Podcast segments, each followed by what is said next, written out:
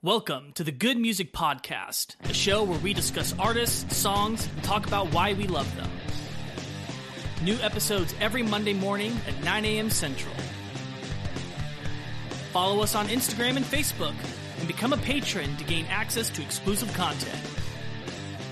And now, on with the show.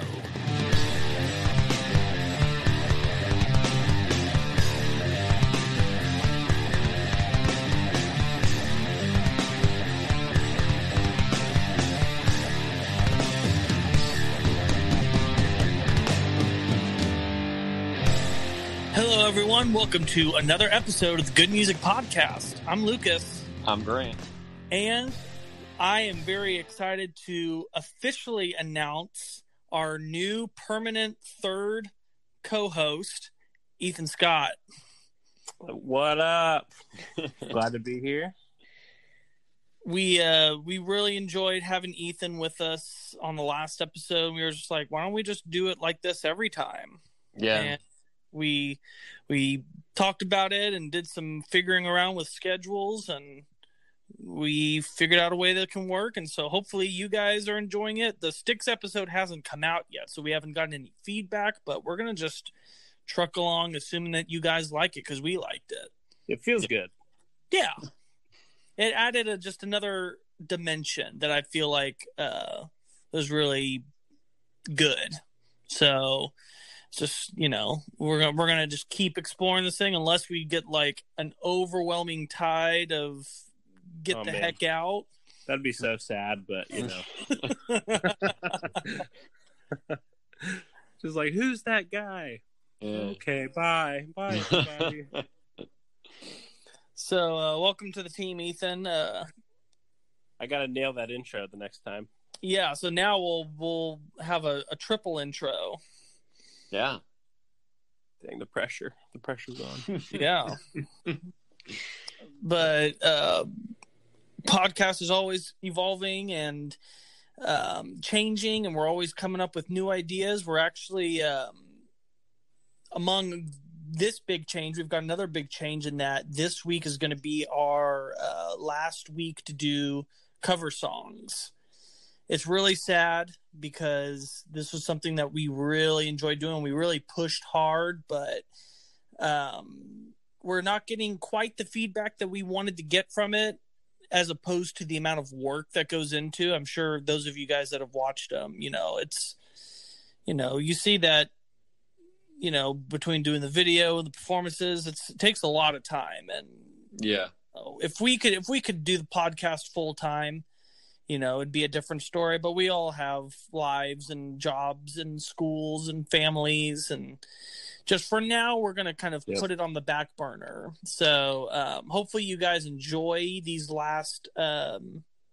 cover songs we've got one on youtube then the other one is a patreon exclusive but we do have new content that is going to replace the cover song. So don't think those of you that are in the five dollar tier that um that you're going to be getting your money gypped. We're to be they're not they're they're not getting ripped off. no. In fact, we're to get a massive upgrade. we're actually going to do more content on there. Um, it's remains to be seen whether or not it'll happen this episode, but but for sure by the next episode we're going to have replacement content on there. We're kind of still in the final stage of ex- exactly solidifying what that's going to be, but um, just keep a lookout on the next episode. We'll make an official announcement of what's going to be the new content in both of the tiers. But um, like we said, if we could do this podcast full time, we would totally return to doing cover songs. And the best way that we that you can help us reach that dream is becoming a patron. So in the link uh, to the description of the episode, that'll take you to our Patreon page. And if you want to support us, and let's say you are a big fan of the cover songs and you want to see them come back later in the future, becoming a patron is the best way that you can make that happen. And as well as you're going to get to be part of all the new exclusive content we've got coming as well. So it's a win win It is. in my book. Mm-hmm. And um, but if you want to support us by non-monetary means, uh, a big way that you can show your love is just by hitting the subscribe button and leaving us a comment, letting us know what artists you would like for us to tackle next. Um, we're on pretty much every major streaming platform, and I don't think there's any major platform that doesn't have us. Um, but we uh, we definitely listen. I do now have some of your guys' requests scheduled. It's official. I'm not going to budge on it. So um, we definitely have some episodes coming up in the very new near future just for you guys. And so um, continue to send us artists that you want us to cover. We we will get to them. It just might not be super speedily. Hmm. And um, another way that you can get in contact with us is through our social media pages. Uh, we're on Instagram and Facebook, so go check us out uh, on those. We've always got stuff going on there. And uh, now, officially, I can talk about how our first music history episode has done. Ooh, hey. okay. So, this was something that I was very curious about because it's a bit of a departure from what we normally do. And um, I didn't have the highest hopes for it, especially considering how far back in music history we're going, literally as far back as we can go. Um, you know, it's not like we're starting like with classical music or something that already kind of has a fairly decent fan base to it. But like we were talking about ancient Egyptian music, which most people do not just casually listen to. I mean, you do semi casually. uh, but I was expecting probably like 150 views the first week, but we actually got about 230 listens uh, the first week of that series, and so I was that gave me a lot of confidence to keep going with this. Um, so I'm glad that you guys apparently like it, and um, look forward to seeing more episodes of that, including part two that's going to come next week, which we're going to talk about ancient Greek music, which is a lot more fun to listen to than ancient Egyptian music. so I'm very happy to see that that episode did very well. So um, I think we can go ahead and get into this week's artist. Okay. So who is that? So we're talking about a personal favorite of mine, a bit of a new favorite. I've oh, only been okay. really listening to this band for about two or three years, and uh, but they have very highly um, made their way up on my favorites list, and that band is Opeth. Opeth. Ah. Opeth. Okay, so my real question I can't place them. I know they're metal. Mm-hmm. But what would you describe them as? Like what subgenre? So this this is actually something I was thinking about because Opeth is just one of those bands that they just don't neatly fit into any one category. Right. Not only because of their style, but because they're always changing their style. They never sound the same from album to album. Oh, that's nice. They're they're they're very much like kind of I guess in a way that Metallica was where it's like even though still the Metallica identity was always there, they usually wildly shifted between albums. Um, I would say at least Opeth has yes, Opeth I would say has done that even more because the way that they describe their music is just that their only rule is that there's no boundaries. That you can That's never you're not allowed to say this doesn't sound like Opeth. As long as the band members like it, then it's Opeth. Good. There are nice. there are themes that carry through all of their different periods, but for the most part, like they started off just as a death metal band. Okay. And then early on in their career, they started to adopt the um, the progressive element, as well as including a lot of melody, something that was not common in death metal at that time. And then um, just continuing to get more proggy, more proggy. Um, you know, in the mid 2000s, adding keyboards, and then um, after the once they hit the 2010s, they abandoned the death metal part altogether. And now they're just a prog rock band. That's weird.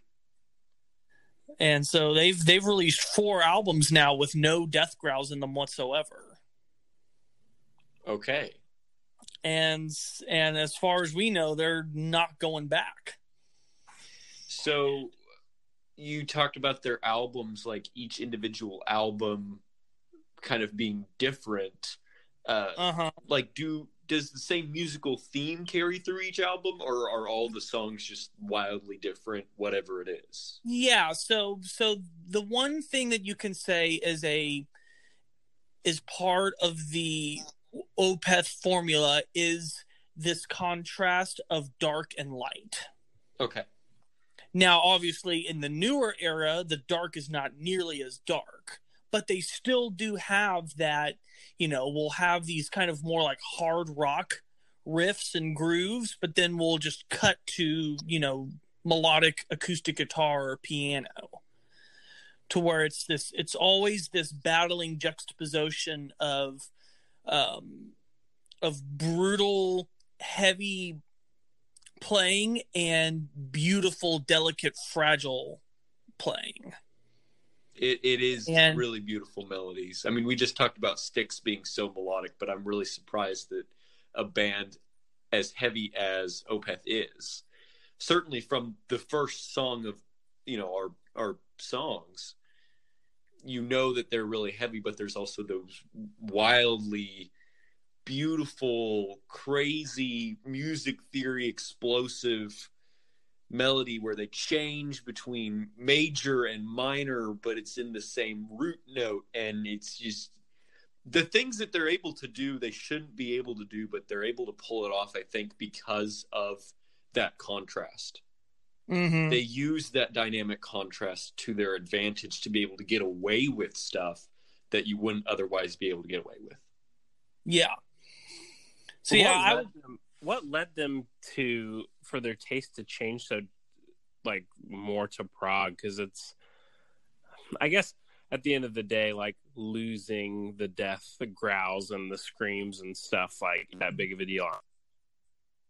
But stylistically it's kind of a big deal to to yeah. move away from that vocally. What was like the like was that like kind of an unconscious decision for them to do that. Like they just started doing it because they started valuing melody more, or did something happen that like changed that?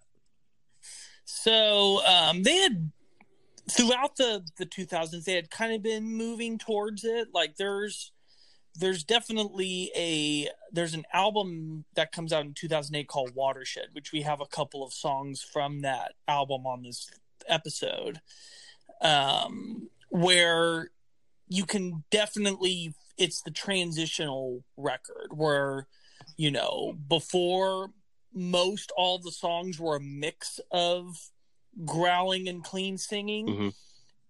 and then on watershed it was actually about a good half divide of half the songs had brutal death metal stuff in and then half of them just didn't have it at all hmm. and so you can see that they're working towards this and a lot of it just comes from um, Opeth has never been very fond of the metal scene. They, um, at least not after the 90s, mm-hmm. which I can I can get a little bit more into that when we get into their history, because it does help to inform kind of where their headspace was. But Mikael Åkerfeldt, who is the main creative force behind Opeth. He's the singer, the one of the two lead guitar players, and the main songwriter. Um, he's just he's openly said that he is not a fan of where the metal scene was in the 2000s. he felt that most of it was pretty terrible. And so, because of that, he wasn't getting any inspiration from the heavy metal side of things. Hmm. He was finding inspiration in the more melodic stuff, the the the normal prog stuff. Mm-hmm. Um, and so that's just that's what he was listening to and so he just he knew that he needed to start moving towards that because that's what was going to fuel his creative spark yeah it was just you know when he's not listening to death metal anymore then the death metal's not going to really appear in the music and he said that he felt that his voice was starting to um, suffer from doing death metal vocals that much he was starting to get older and he was just like you know i just i don't think it's good idea anymore to uh, to do this. And his singing voice has gotten a lot stronger over the past decade, and was already pretty good to start with. And then just on top of that, they just you know, they felt that they didn't want to continue to repeat themselves. They felt that the death metal had run its course and that if they continued to go in that vein that it wouldn't be fresh anymore and that moving in more of this prog rock gave them more possibilities. It gave them a wider palette to paint with, and they wouldn't be as easily boxed into doing the same thing over and over again. That certainly is true. Death metal is a little bit more monolithic than prog. Yes. I mean, like it or not, right? Uh, even though they never did traditional death metal, not even in the beginning. Oh, oh, I'm sure. I mean, I'm I I would go ahead and guess that some of the songs we have would be considered part of their death metal era. Yes. None of them sound like Death or Cannibal Corpse or something. They they sound very they sound like the word Opeth. Uh huh. Which I guess brings me to my next question: Is this just like a cool sounding word kind of name, or is it? So um, it is. It is taken from an obscure book, and um, it's a Swedish word because this is a Swedish band. Oh, okay. And um, an interesting thing about it is that there's no original members in this band and I'll I'll I'll get a little bit more into that um, when we talk about history. Yeah, when we talk about the history, um, but it's it translates to City of the Moon, and it's just I think honestly it was just like oh it sounds cool. Okay, that's what I expected. I don't think it has any deeper meaning beyond that. I mean, the reason I ask is because that brought us to a major point in our last episode. Uh-huh. Which I didn't even know of. Um, so anyway, let's let's actually I think it's fine if we go ahead and move to talk about their history. Yes. So formation. So this is a Swedish band and I need to give a little bit of a background of what the okay. Swedish metal scene was like because yeah, you better watch I, out I, for that Swedish death metal. Uh huh. It is it is its own genre in of itself. Yeah. So I I briefly the last time we talked about death metal was when we talked about death, and they represented the American wave of death metal, the really the first wave. Yeah. Because um, death really invented the genre in '87, but around 88, 89, that's when we start to get the Swedish scene. And the Swedes had a completely different approach to writing death metal. They approached it from a much more melodic place, even though it was still not very melodic compared to what maybe we would call melodic.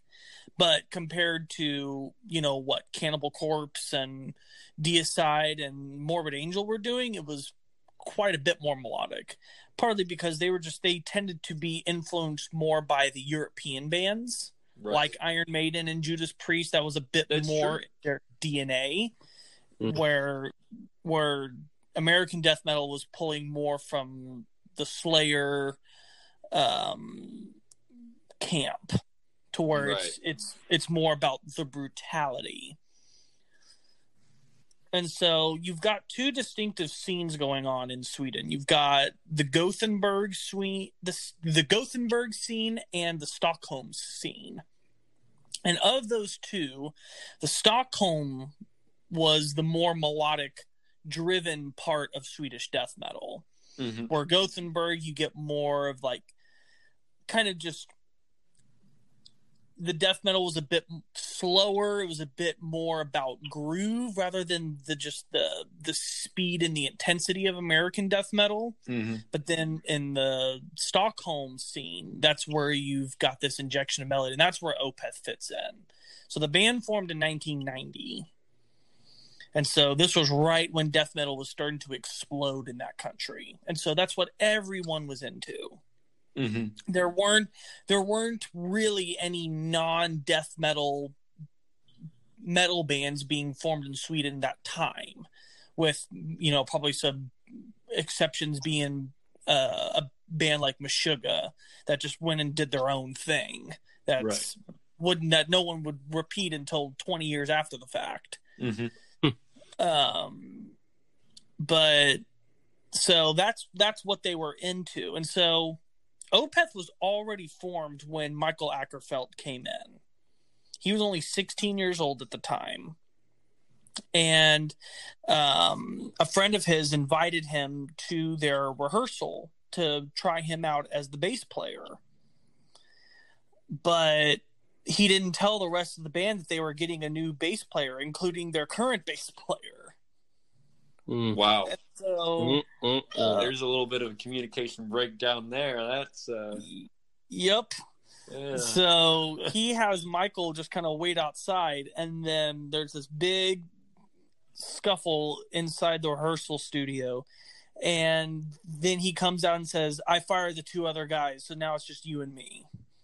It's one way to do it. And so that's how Michael became part of the band. Then very soon after that, the guy that brought him into the band quit. And so hmm. it was just Michael. And so he didn't change the band. He just kept the band that he was the newest member of and then just built the new lineup around that. How long was it that all of that went down? Uh, that was literally within like an hour. Well, like from the time that the uh, Michael showed up to the time that he was the last person in the band. Oh no, that was. I'm sorry, I miss. I miss. Uh, heard you there. No, that was that took place over about a year. So I mean, you know, he didn't. The guy that brought him in didn't even stay to record on the first album or any demos or anything. Hmm. And so the guy that brought him in was the guitar player and the lead singer, and so when Michael was the sole member left, he was just like, "Well, I'll be the vocalist and and guitar player because that's what he, you know, played. His he was a guitar player. He wasn't a bass player. So they didn't do anything live. They were just a studio band. They were no, not even that. It was just a bunch of kids like jamming that that happened to have a name and but but on the demo one or two club gate club. Oh, gigs. okay, okay um, it it would be like us, Grant, Area 52, before we ever played our first show. If you brought me in mm-hmm. and fired everyone else so that I could be in the band, and then you decided to leave the band before our first gig, and I was just like, well, I guess I'll still be Area 52, and I got my own musicians. That is just so weird. It is weird. So he became the senior member of a band that he didn't start in a year. Yes. Uh huh. so from the beginning, real well, from the beginning of their career, the majority of their career, I should say, their successful career, they were already a complete replacement. Yes. Is what you mean by there's no original members in the band. Yeah, there's no founding members left in the band. Michael is the closest we get because he's the only one that's been with them since the beginning of their professional career. And I'm sure there have been replacements since. Yes. Okay. So th- this band, they're definitely not as bad as say Death or Megadeth. LOL that both of them are death. Yeah, Is Mega, does Megadeth have a bigger problem than regular Death with replacing? Uh, I mean, it's uh, pretty mega compared to that. Megadeth has been around for a lot longer. Megadeth, Megadeth Death, has Death like pretty much replaces their entire. Yeah, Death pretty much replaces their entire lineup every album except for Chuck. Right, so, who's the guy? Right, but but as far as the amount of people that have been in Death, it's less because Megadeth has has 22 former members. So it's like a pop. Whether or not they're on an album, musicians on tour. Yeah, I would say probably Death has just because Death's career was so short. Um, I would say they probably had like 15 or 16, probably over a seven album period and these are all people that played on albums. Okay, yeah. Then, then if we're talking about albums, then Death wins. So yeah, um, but Opeth does not near have that revolving door, but they're also not a, an entirely stable lineup. Uh, there have been several lineup changes, so we'll go ahead and start talking about who the other members of the band are. All right. So, um, their original drummer and bass player, um, Anders Nordin, who's the original drummer, and Johan de Farfalla, which is an incredible name. He was that the original bass player. He cool neither of them appear on any of the songs in this episode. They mm. are only on the first two albums. Okay. Which are Orchid and Morningrise. But um, the other lead guitar player um, Peter Lindgren, he stays with them all the way through um, 2005. Okay. So he's he's kind of like their other guitar player for the first half of their career. So he's in everything except for the two songs from Watershed. So he's um, he played on the first seven records. Mm-hmm or first eight. It depends on how you count deliverance and damnation. Mm-hmm. So, um, so he's he's one of the long term members, and then in uh, '97, right before their third album, that's when they get um, the two Martins, Martin Lopez and Martin Mendez, for bass and drums. Martin Lopez, ever since joining in 1997, he is still with the band today. So okay. he's actually, besides Michael, the longest tenured member. Okay. And then Martin Lopez um, stayed until he left at the same time Peter Lindgren did in 05 after Ghost Reveries. Okay. And so that lineup, that's kind of what everyone considers the classic lineup is Michael Åkerfeldt, Peter Lindgren, and then Martin Lopez, Martin Mendez, because that's that's when they make all of their biggest, most beloved records it's still alive, like the Menza Friedman era of Megadeth. Yes, exactly. That's kind of what everyone sees as like this was when Opeth was at their best. It was okay. the best members, and they made the, their best records during when it was just those four. And then uh, in 05, they, or actually in 03, they added Per Wiberg as a full time keyboard player. And so they went from four members to five, and they've stayed that way ever since. It's crazy that there's only five of them. I know. I'm just pointing that yeah. out right now. yeah. Uh, so, um, so you've so he becomes the the fifth member, and then both Peter Lindgren and Martin Lopez leave in 05 and that's when they get um, Martin Axenrot. Mm-hmm. And he beca- he's been their drummer ever since um, uh, 05. So we still have two Martins? Yeah, so we still we replaced a Martin with a Martin. and then uh, Fredrik Åkesson replaced Peter Lindgren. He's been with them ever since. Okay. And then the only other lineup change is they got a new keyboard player around 2011. Okay. So, so, so with that keyboard player, that's when they made Watershed and had that whole kind of change. No, so Ghost Reveries was the first one to have key a full time keyboard player. But that change happened while we had a keyboardist. Because I noticed yes. on some of those songs that we have represented from that album, there's some, I wouldn't say significant to the point of, you know, Jordan Rudess's keyboard playing, but there are some dedicated keyboard parts. Yes, and they had keyboard parts on previous records. It was just few and far between. Would, um, how would that happen? It was live? So. I think that they just would, didn't play him because the keyboards would never play a significant part of the song. Okay. And so if you know, I'm sure that before then they just um, left it out. They just left it out. So the the big record that was actually the turning point on them getting a keyboard player was um, in 2002. They made a double record called Deliverance and Damnation. Now we have and, representation. Yes. Of both.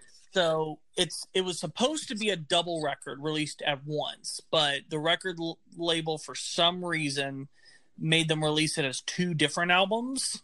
Oh, released a year apart. Now, kind of this, like is this one of those like, where they go together and so like one is like a direct reflection of the other? Yes. So That's Deliverance, I love those. Okay. So so Deliverance is supposed to be all heavy Opeth, and then Damnation is all light Opeth. Okay, that's backwards. I know. You would think it's the other way around. I would think it's the other way, but hmm. but they they have uh like are the lyrical themes reflective of that? Yes. Opposite? Okay, that's that's cool. Mhm. So um so the Damnation record is very keyboard heavy, but they just you know, Michael is a fairly good keyboard player, and so he just did a lot of the keyboards himself. Mm-hmm. But whenever they went live, they realized that they needed to have a keyboard player with them to do all that stuff, and so that's when they hired Per Wiberg. Okay. And then they were they just loved having him so much. They're they're like, let's just make him a member of the band. Mm-hmm. Okay. And then yeah, and Ghost Reveries it makes such a difference. It just it's the it gives them so much um so much new f- thread to pull. Mm-hmm. There's so much more they can mm-hmm. do now, and also he's just such a great keyboard player. He uses it in such cool and interesting ways. Yep. Mm-hmm. Okay.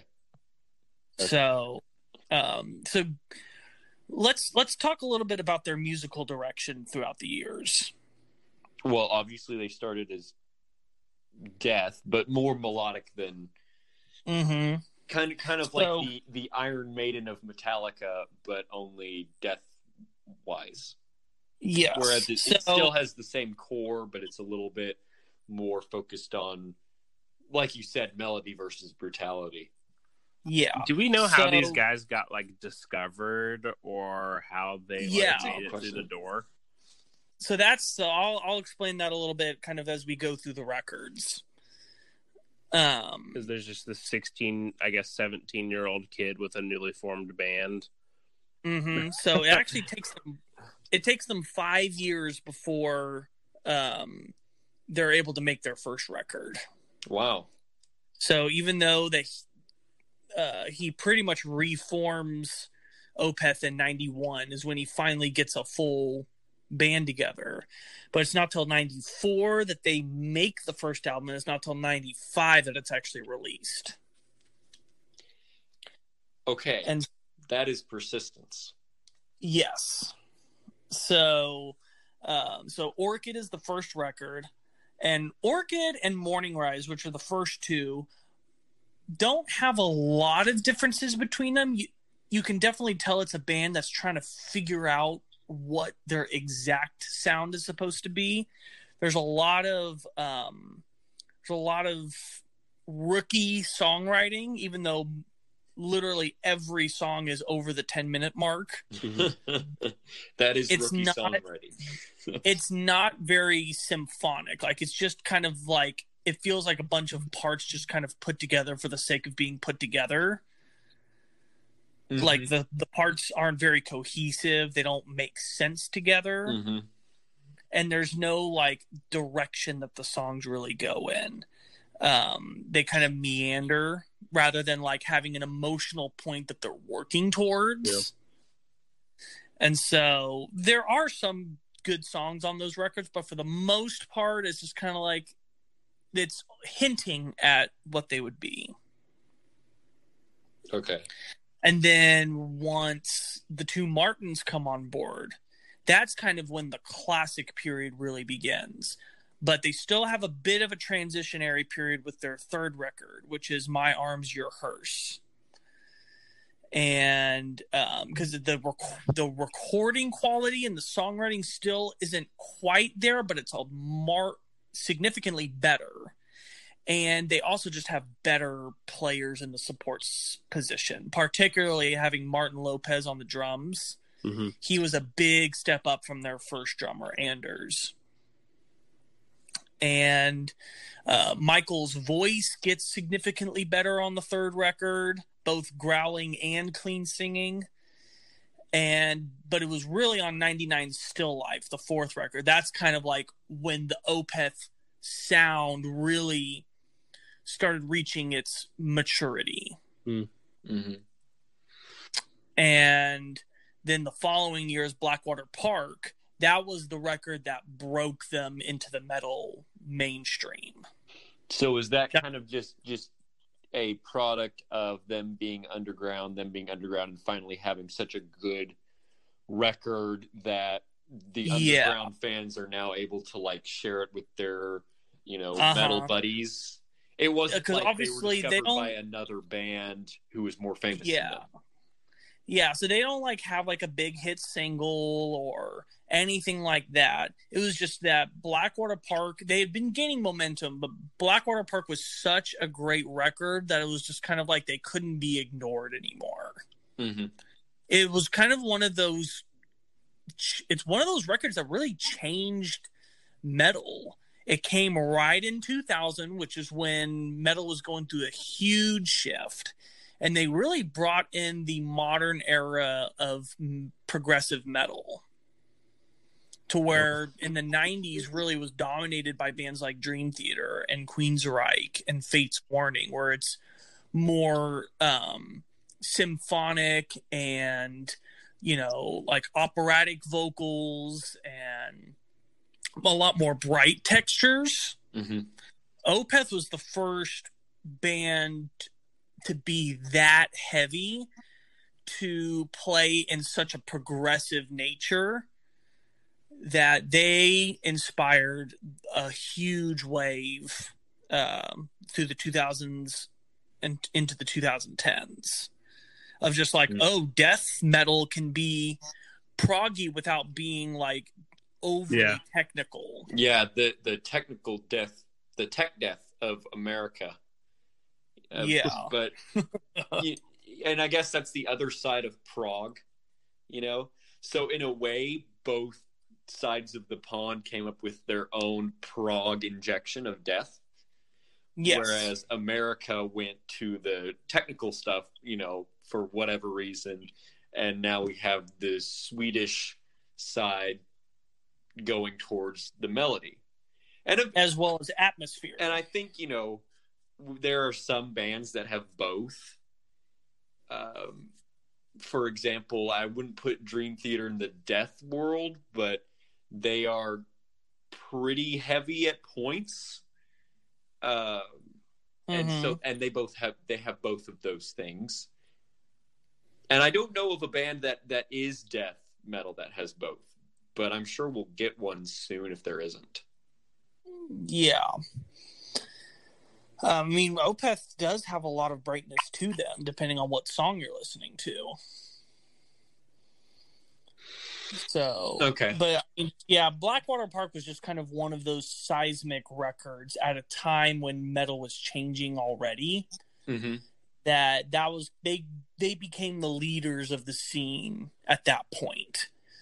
Um, even though Dream Theater was still really big and were, would still release several landmark records, kind of everyone's, a lot of people in the prog metal world's eyes shifted to Opeth with Blackwater Park. It was just like, okay, these are the guys we need to start looking at now because they're doing something that we've never heard before. Yeah, I do think it's just the the you said it well the other time where it's like Dream Theater is mostly technical, mostly brighter sounds, mostly I wouldn't say like all of it's like happy necessarily, but they they're doing their prog thing and then they they throw like really heavy metal elements into their songwriting where I feel like Opeth is doing the reverse where they're they're more sweet spot in kind of the death metal camp at least at that time and mm-hmm. they add prog elements in and so for the people that it, it, just kind of like what you said it brought in a new era of just like oh this is heavy but it's not like it's not like so heavy. So yeah, so, yeah they're like they have the same elements but they're presented in a different way whereas now opeth has that death metal base and they're adding the prog.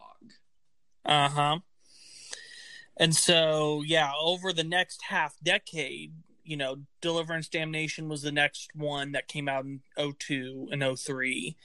And then Ghost Reveries in 05. Ghost Reveries really was the culmination of where their songwriting in that field was heading to. In my opinion, Ghost Reveries is their best record. Okay. And the it's the to me, it's the perfect balance of uh, proggy technicality, brutal heaviness, and amazing, beautiful, clean moments. Yeah, like the one that we have on this list, I know. Mm-hmm. Oh, so good. Every song on that record is so good. And whenever we come back to Opeth, I'm definitely going to highlight more songs off of that record because it's so good but it was just kind of like because that was the peak at that point they kind of just they knew that they couldn't take that any farther. And so that's when we have watershed after that where we have a stepping stone. It's a watershed record. Because while they still have several songs that retain that death metal aesthetic they really start to lean more into the more just straight up prog part Mm-hmm. And it makes it a bit of an easier pill to swallow when Heritage comes later and it has no death metal. At least they we had a record to kind of let us know that this was where we were going rather than just we have ghost reveries and then heritage comes after it and we never have death metal growls again yeah it's a makes it a bit easier to swallow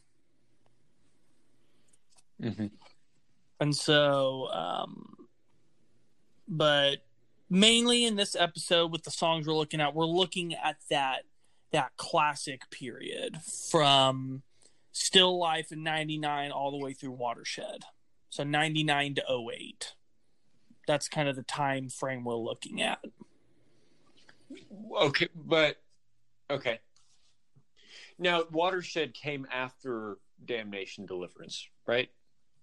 Yeah, and I'm, I'm trying to I'm trying to picture the timeline in my head because that's just something that helps me. Yes. Okay. So it's it's Deliverance, Damnation, then Ghost Reveries, then Watershed. I got you. I got you. Okay.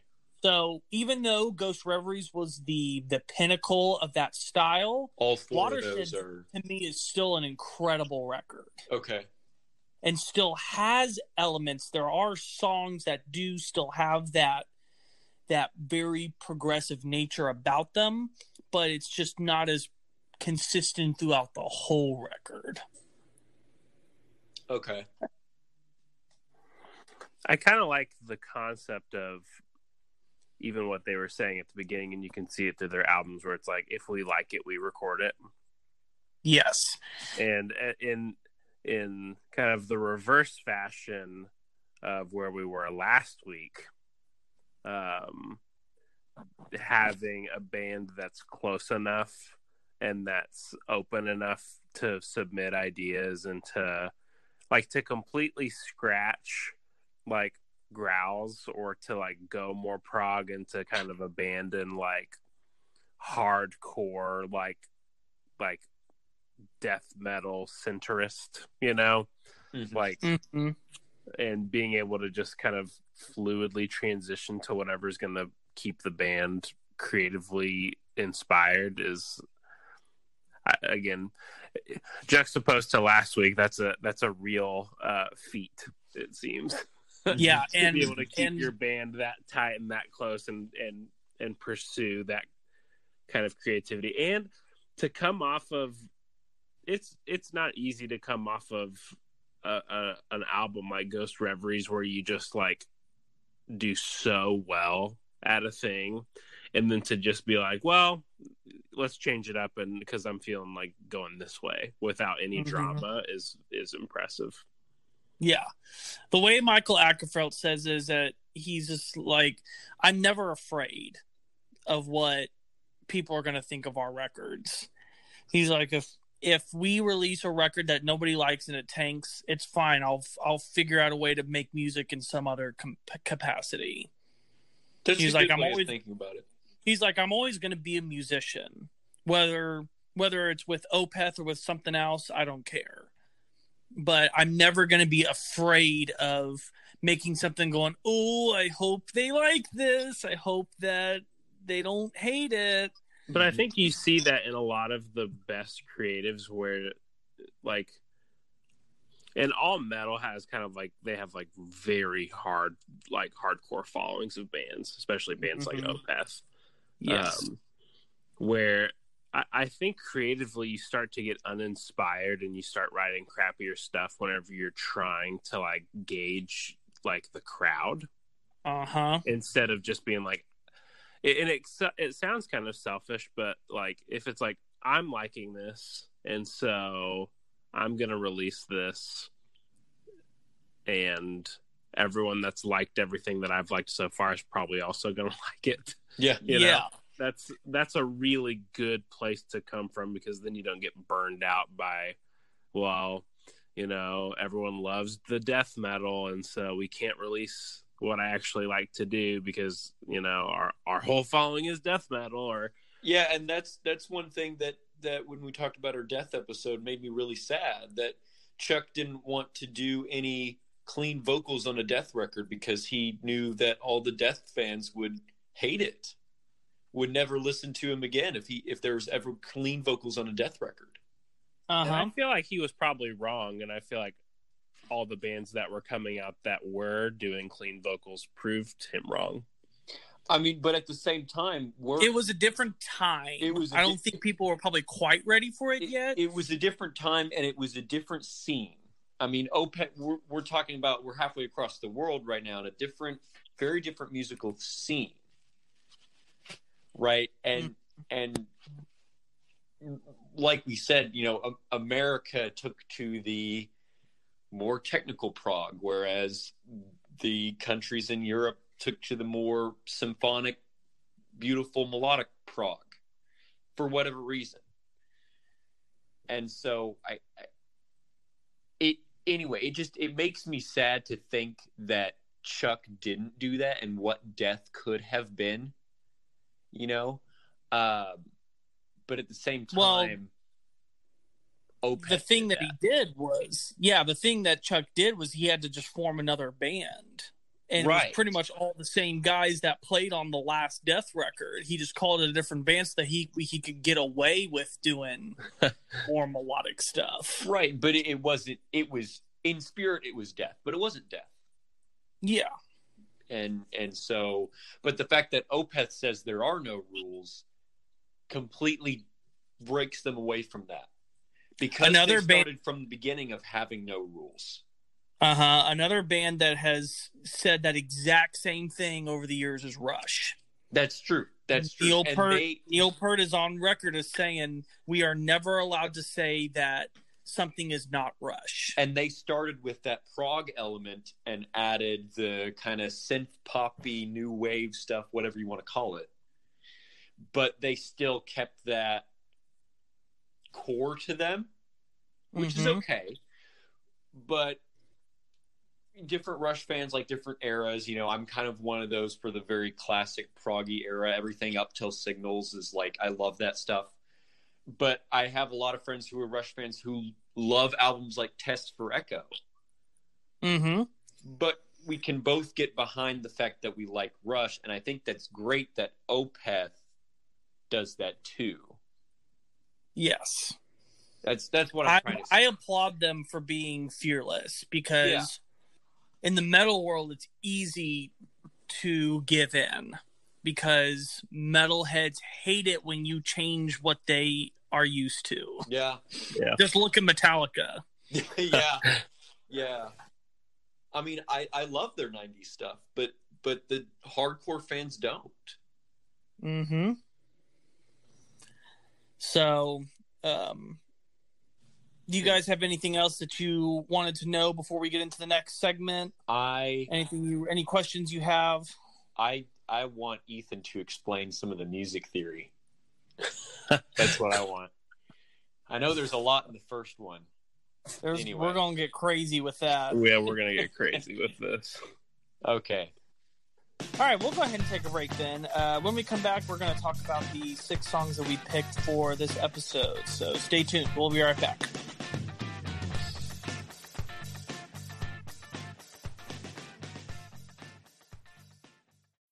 When you need mealtime inspiration, it's worth shopping Kroger, where you'll find over 30,000 mouthwatering choices that excite your inner foodie. And no matter what tasty choice you make, you'll enjoy our everyday low prices, plus extra ways to save, like digital coupons worth over $600 each week. You can also save up to $1 off per gallon at the pump with fuel points. More savings and more inspiring flavors make shopping Kroger worth it every time. Kroger, fresh for everyone. Fuel restrictions apply. Welcome back to the Good Music Podcast. We just finished talking about Opeth and their weirdness and the fact that they have no rules. And now it is time for us to talk about the six songs that we have for this episode. So, for those of you who are joining us for the very first time, first of all, welcome. And second of all, Lucas, could you explain to them what we mean by six songs?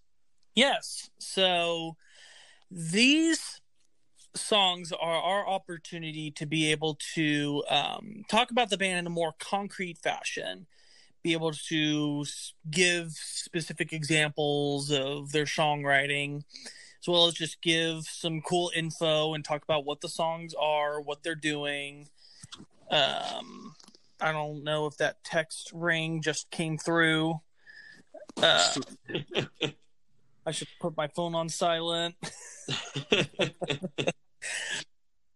and it's just a way for us to be able to um, introduce people that don't know who Opeth are. Like these songs are going to be your best first step into the band. So if you've never listened to the band before, these six songs, they're going to let you know exactly what Opeth is mostly all about. Um, and I uh, select these songs not just picking six random songs, but um, I pick songs that flow well from start to finish between each other. They they transition well, and by the end of the set, um, there's going to be an emotional release, a catharsis. So uh, I'm not just picking what I think are the six best Opeth songs or my six favorites these six songs not only introduce you to the band, but provide for a satisfying listening experience. So, the way that you go and listen to these songs is there's a link in the description of the episode, and it'll take you to a Spotify playlist. You'll be able to listen to not only these songs, but all the songs from our previous episodes as well. Um, so please make sure that you go check these out. Even if you've heard these songs before, and you're familiar with the band, still listen to them in this order. I think that you'll get something new and interesting out of it. So we'll go ahead and get into the first song, which is Ghost of Perdition. This, I think, is a prime example of what you talked about early in the first segment, talking about um, the juxtaposition between dark uh-huh. and light. There are so many different sections in this song. I mean, they can. It's like over 10 minutes. There's so many different sections. Mm-hmm. And they're back to back up against each other with wildly different dynamics. You'll have a very heavy section, then a light, flowy section, then another heavy section, then a melodic section, and and but they still flow very well. Yeah, and and and that's very difficult to do, especially because they're all in different, you know, tempos. I'm sure, and different keys as well. I'm sure, uh, different major modes. I know that. Um, and they also show, although not very clearly in the guitar world, they show their technical prowess as well. I mean, we we talked about a lot about how they're melodic and not technical, but they can get the technical stuff done. Yeah, I like how it's all good prog bands to me are they use the technical to like emphasize what the song's trying to do.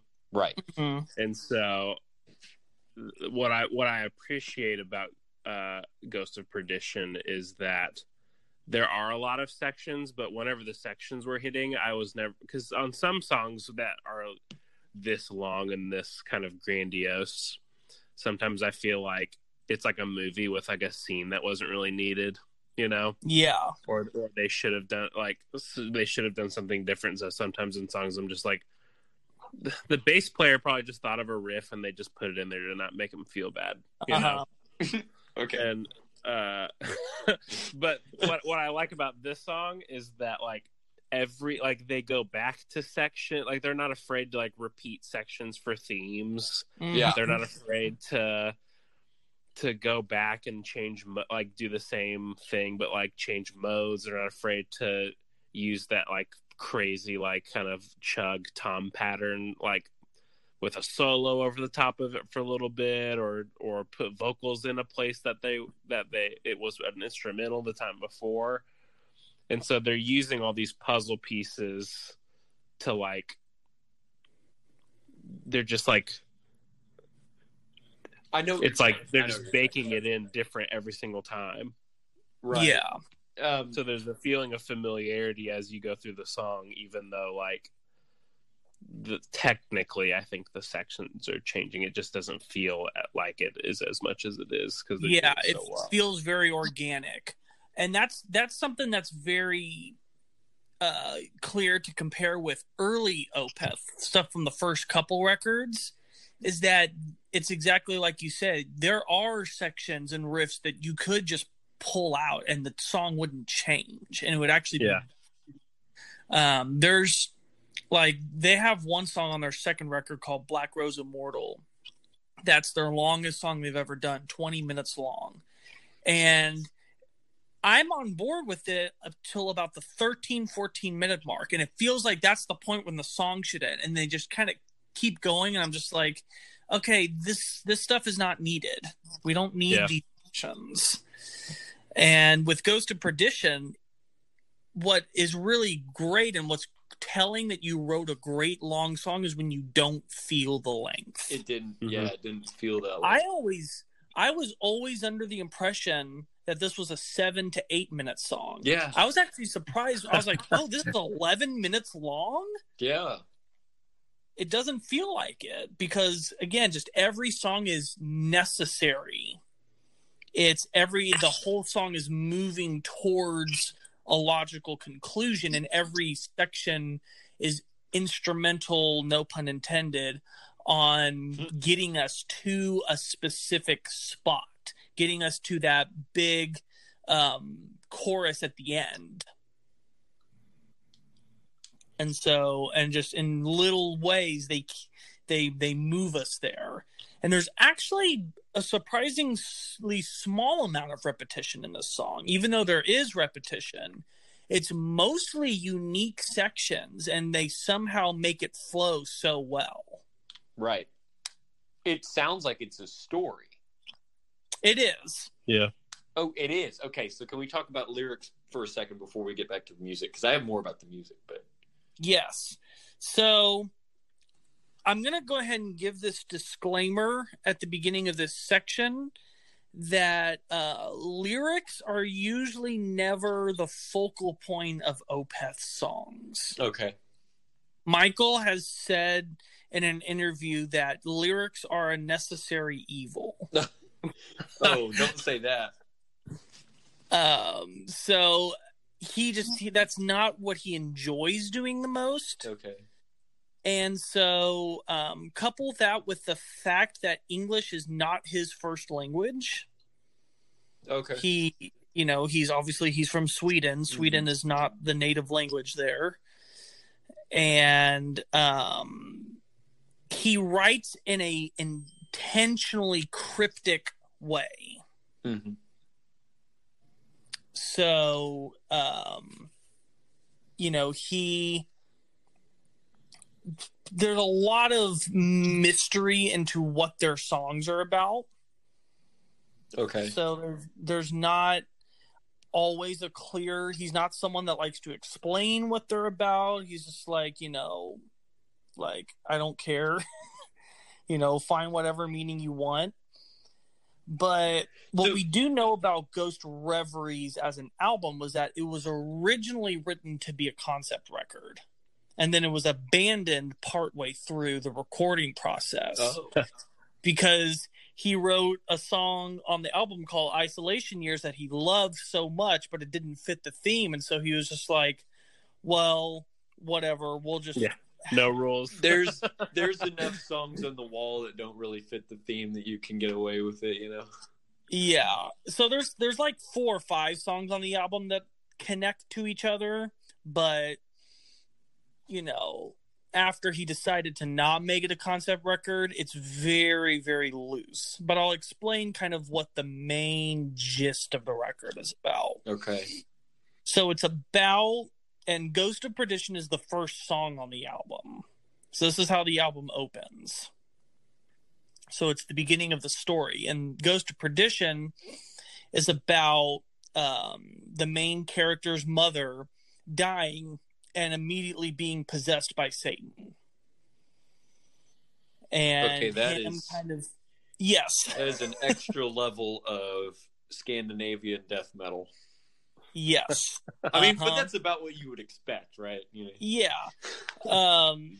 So he, the main character, is discovering the hidden darkness that was in, that his mother lived in that she was a secret occultist and that her death um, that the devil was claiming her body as for her service in life he now has her service in death and he actually um, kills his possessed mother to try and rid her of the demonic possession and when he does that, he incurs the wrath of hell. Oh. And hell starts pursuing him. Okay. But at the same time, throughout the record, it's also seducing him. You've got some factions of hell that are just straight up hunting him and trying to destroy him, and other ones that are whispering into his ear to further look into his mother's studies. And at the very end, he succumbs to the darkness, tries to um, summon the devil, and the tables get turned on him, and he actually ends up. It's it's like he falls into a trap, pretty much. Mm-hmm. Like they were deceiving him to follow in his mother's footsteps, when really all they wanted was punishment for meddling with their affairs. And that's this is the song or the album. That's the whole album. So the okay. the Ghost like, of Perdition. I tried to read the that, lyrics on Ghost of Perdition, and I did not get any of that. Yeah, I had to do a little ancillary research around it to gather all. And even again, a lot of this is a bit speculative because Michael hasn't come out and said, "Okay, let's go song by song and talk about what chapters are what." You just kind of got to infer from what you're reading. And again, he intentionally writes very archaically. And I think, again, a part of that is because, you know, English is not his first language. So he writes in a strangely poetic way. And probably even writes in ways to where phrases exist merely because they sound cool. Yeah. yeah. And don't have any actual meaning again, when we kind of infer the fact that he doesn't like writing lyrics that much, he probably will just come up with a phrase and go, "That's cool. That sounds great when I sing it. Let's just leave it in the song." yeah. So um, you you but, so you said intentionally cryptic, not as in a way where he's trying to like have a secret meaning that you know there's secret connections and people are going to try to find them out, like a scavenger hunt kind of writing. You mean intentionally cryptic, as in almost? It's almost like he because Michael is lazily. A, I would say it's more like he's trolling. Oh, because that is he's trying to make people think there's something. That's absolutely his personality. In all the interviews I've seen, in his stage banner on when he's they play live, he is super um sarcastic and super like he like he was on stage one time and said um okay i'm gonna count to three and then i want to see you guys headbang really really intensely.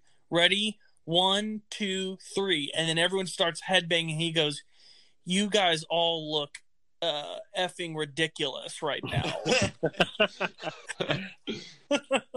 He's like, "Don't you realize how stupid you look doing this with no music?"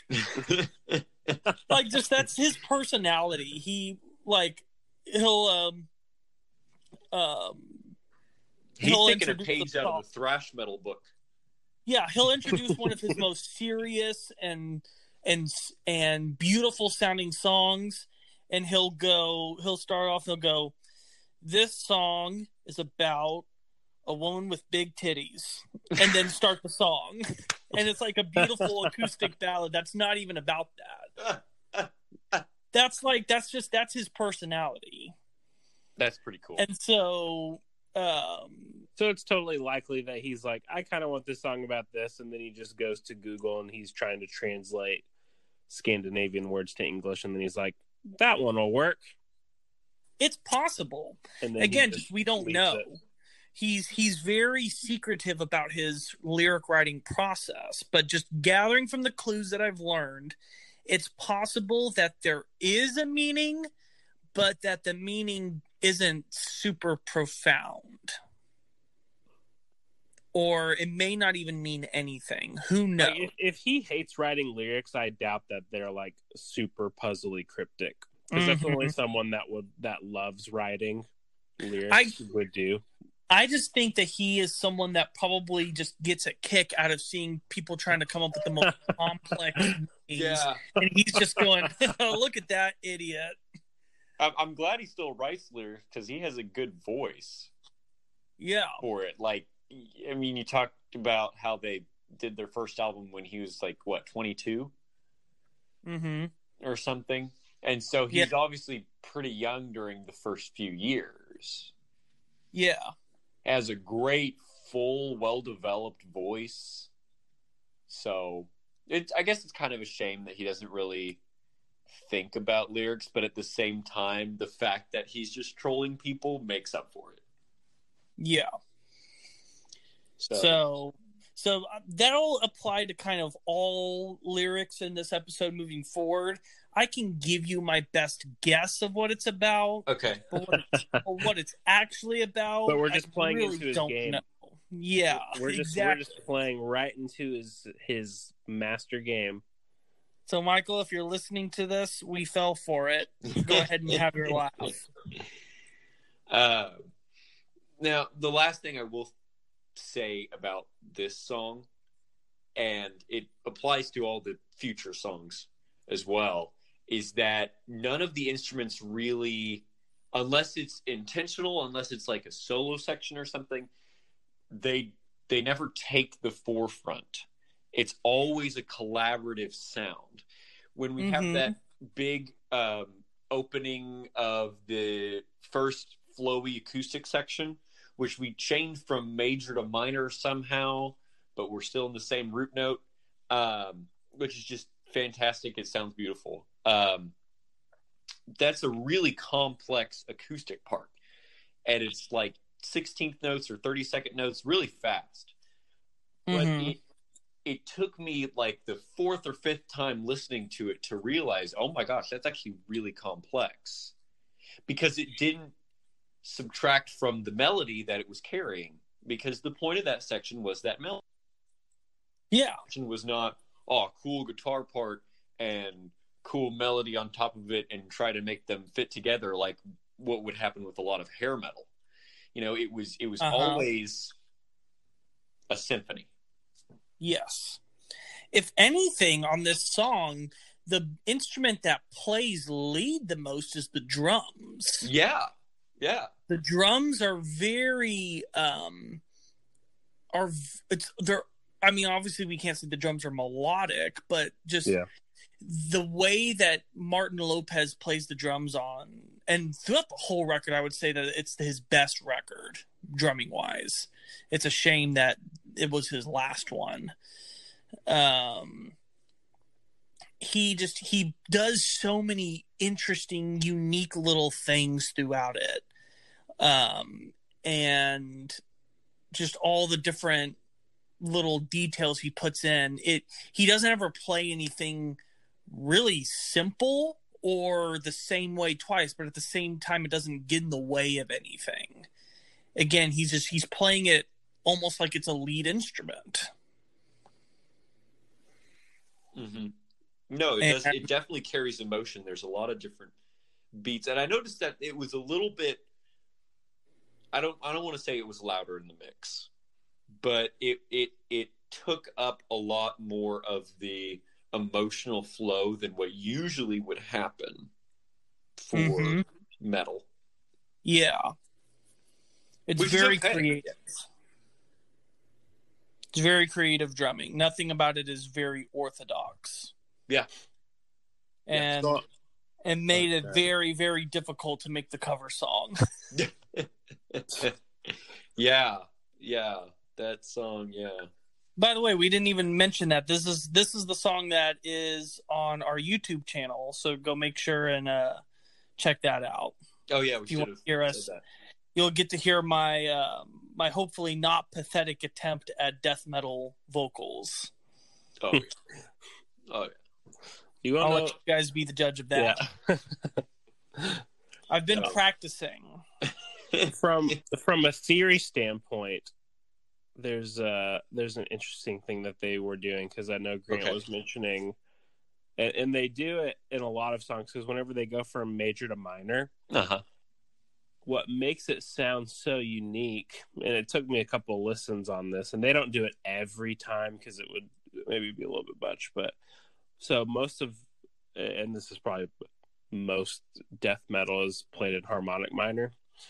So whenever uh, i guess for people that are not uh, music nerds uh, you have your regular minor scale and then you have a harmonic minor scale which so regular minor scale has a minor third and a minor sixth and a minor seventh.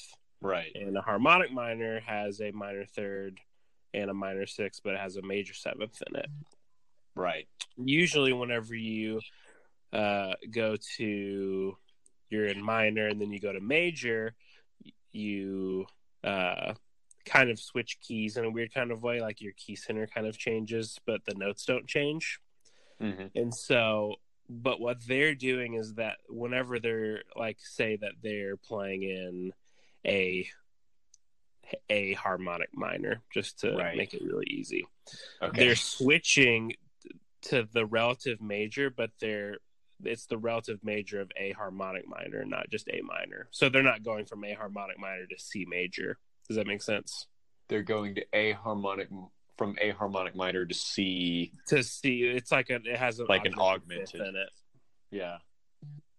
So that's that's what makes it sound so like what are they doing? Yeah, because they're they're using that harmonic that that major seventh in the in the minor key, and then Uh-huh. sometimes whenever they switch the key center to major, they're keeping at that point it would be a a, a sharp fifth. They're keeping all the notes. Yeah, I noticed some points where they weren't even keeping all the notes. yeah. Yeah. There's sometimes I I, I can't. Man, there's so many sections to There's this. so many weird stuff. Yeah. There's one time where the keyboard literally just plays a note and then it plays the note right below that note and then it plays the note right below that note and he's just adding stacks on the whole time just to create tension.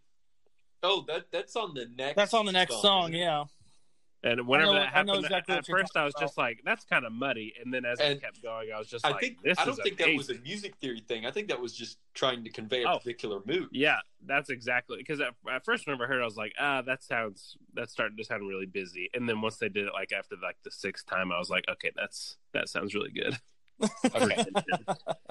With that, we should probably move to the next song Yes. since we're already talking about it. This is the Lotus Eater. Ooh, Right. Yeah.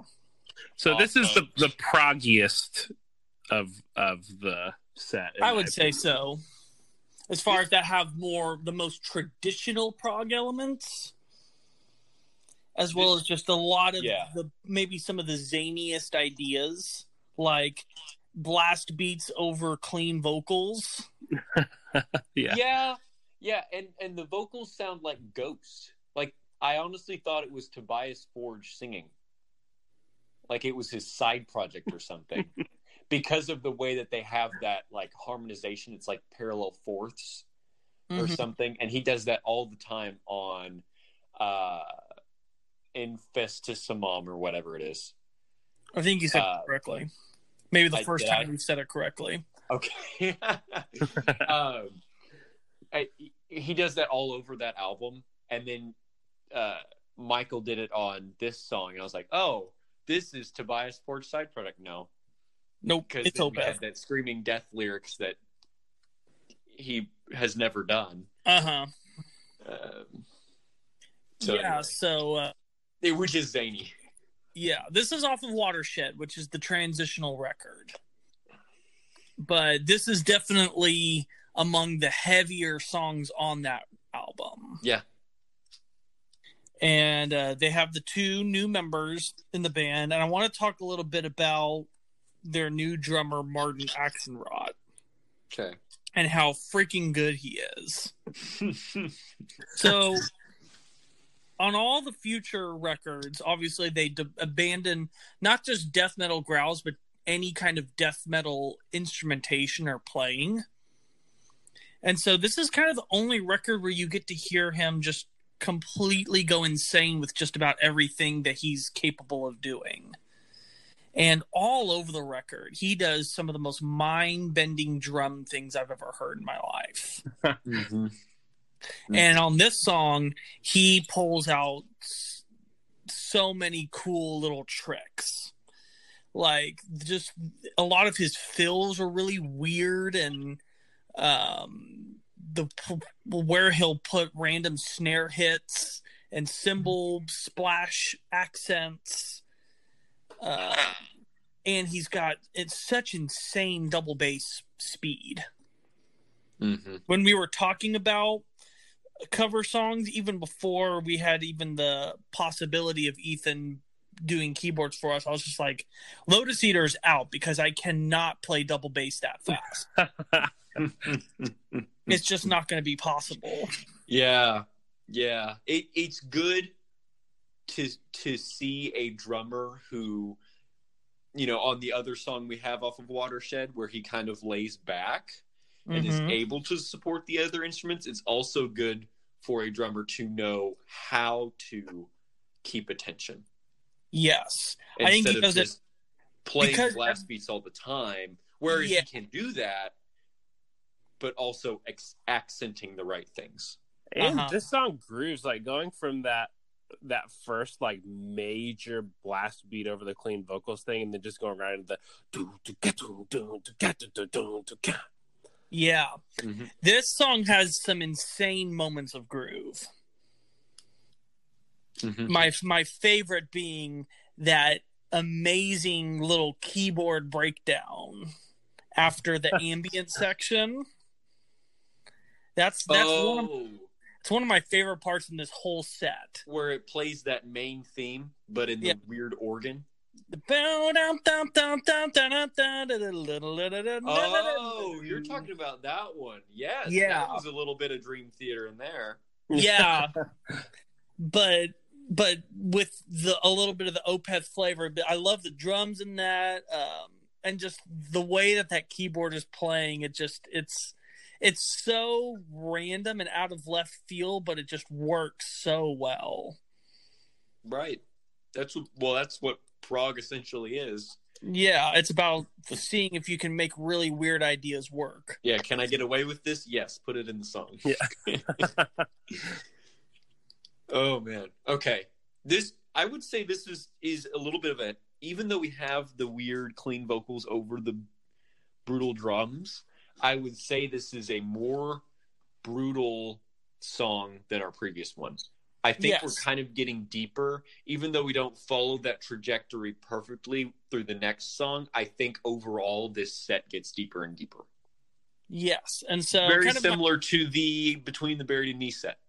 yeah so my my intention here was to up the ante with this second song You yeah, that to not only Yeah. up the intensity but up the experimental nature um to Mhm. to up the weirdness Yeah. but still have everything be very signature opeth like the whole ambient section in the middle like that is pure unadulterated opeth right there Yeah. where you've just kind of got the guitars just kind of hanging in suspenseful free form you don't know if it's going to do something beautiful or something menacing you don't know if like they're just gonna come just out of nowhere blast beat scream scare the crap out of you or if they're gonna go into a beautiful acoustics you don't know Yeah. and i think that's one of the most um effective modes of that part of their identity is that when they go into these moments it kind of, even when it sounds completely beautiful in the back of your mind you're just going okay but what's going to happen after this do i need to be on my guard in case they Mhm. try and get the jump on me it, it's kind of like how uh, horror movies are, where something Mhm. normal is happening in front of you, but because of the music behind it, you're expecting something. mm-hmm Yeah. And part of that has to do with with you know sub bass and a bunch of stuff like that. But in in a, in the same spirit, there's something very normal happening in front of you musically, but you're worried about what's going to happen next. which is so hard to write because usually you'll have or you'll you'll try to write i would say usually just from my guesstimation um, you'll try to write for somebody to listen in the moment and kind of go along with it instead of trying to predict what's going to happen next uh-huh. And it's a very different way of thinking. Yeah. The, The- vocal line after that kind of keyboardy section, mm-hmm. that was one thing uh, I made a note of. Like his vocal line, whatever his that melody is, is so dissonant compared to the and I, I, the lyrics are like the it's it's like the something of a mother, something of a father. Yeah. I couldn't really Uh-huh. understand what he was saying, but like that bit, whenever he was singing that, I was just like, "What is happening?" yeah and what what even is the so time signature there trippy. it's like 13 2 i don't even know it was it was just so like insane because like it, it was like very melodic and very on purpose like yeah it, it was definitely Yeah. wasn't a mistake and they but do the way that it was presented i was just like it's still in key but it, it is so whatever he's doing makes makes that vibe so dark yeah and they and do that eerie. switching between like two different major chords that are uh, half step apart, Ugh, yeah oh which which So sounds very. Um, oh, it kind of almost reminds me of like Aladdin. I don't know how, but but like you're in you're in you're in the deep like underground trying to find the lamp, like kind of that place Uh-huh. I don't know why it does that because that music is that music is not in that scene. But that kind of feeling of like there is something more at play here. Like Mhm. maybe like a lyrical theme or something. Whereas like I- I think it would also fit well with Ghost of Perdition is like there's some occult thing happening. And he didn't have to sing that. I have no idea what the lyrics are about. Right. And we can hear your take on that in a minute if, if you want to, but it Sure, it yeah. still has that theme. Whereas he doesn't have to come up with lyrics for a story to be told. Mhm. And that's the way it should be, really. the music is telling its own story for Right. sure. Yeah, so um so the the title The Lotus Eater uh, I asked, I had no idea what that meant until I looked it up, and apparently that is a um, it's a Greek term of there was a in ancient Greece there was a a lotus fruit that had this specific chemical component to it that when people ate it they would become apathetic and lazy. Oh, Or like yes. it was pretty it was pretty much like a a sedative. Mhm. And so that's what this whole song is about the metaphorical uh, modern interpretation of people that in spirit are always that way. People that p- always put pleasure before responsibility Mhm. And very selfish people. That's the whole uh, the mother and father section at the end is just about people that literally just like you know people that use their parents and their their good natures and their want to give you the best and everything and just taking it for granted and expecting it and manipulating it even to So get what that- is- just is what you want. guess? Yes, because obviously Okay. he's not. Just seeing what the title Lotus Eater means and then looking at the lyrics, this is what I'm picking up on. And See, there's that there, does make sense though. yeah, and so it's Hmm. just you know a lot of the lyrics and the opening verses are all you know um, just different juxtapositions of and anytime the clean vocals are singing, it's the perspective of um, like the good stuff, just like you know, liquid is in your throat. Um, just like the pleasure part of it, and then the death metal vocals are the dark side of it. Hmm. So it's two different perspectives almost at war with each other. And he does that a lot in his songs with if there's clean and and rough right next to each other, usually it's two sides fighting against each other. Two perspectives um you know, one showing maybe you know, clean being remorse or innocence or redemption and the harsh vocals being depression and despair and anger and um you know just kind of showing both sides of a story Is that a norm? Is that is that a normal thing? Because I'm not a big, I'm not a No. big growl like scream guy. But No. whenever you put it that way and it's used like artistically like that, almost as like two voices, like two characters, mm-hmm. I can get down with that. yeah I I can get a lot more on board using it uh, as a tool uh, than you know than just Most- to be angry all the time.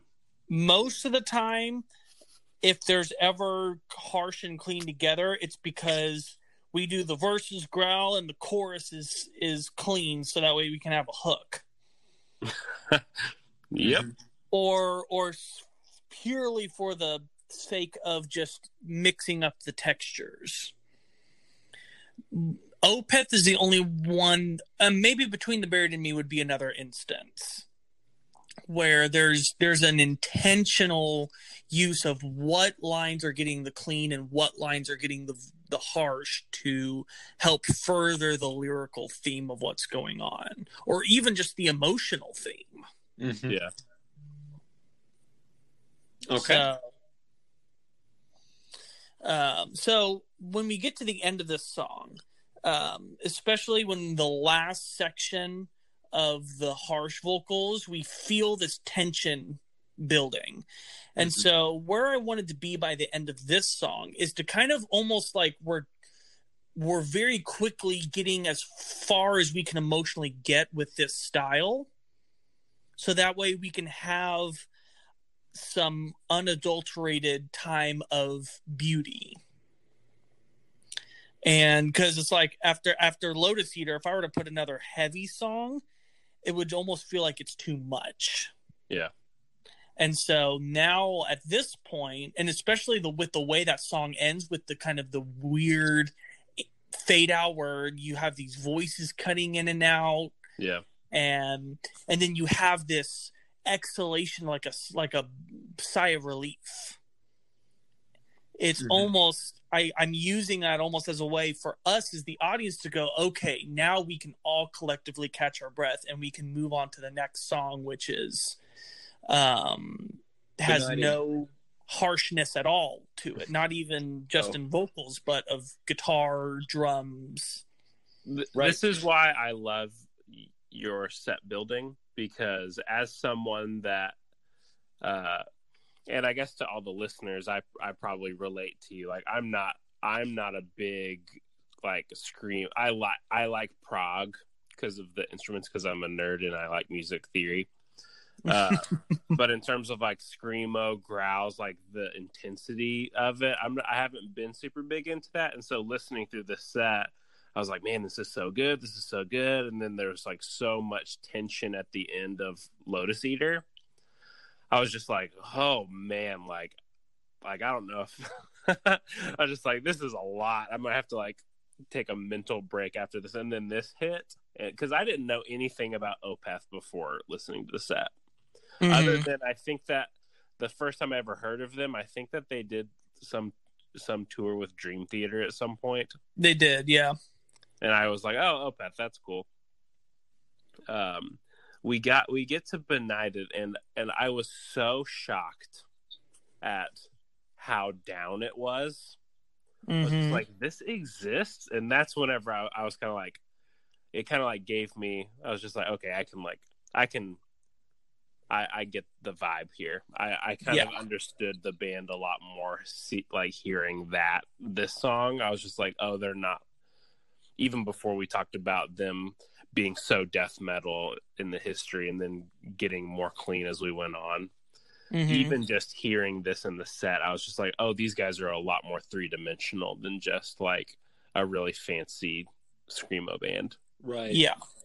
Right, and that's why it's my favorite song is is of this set. It was really close to Ghost of Perdition, but other bands could have made something like that, and they have.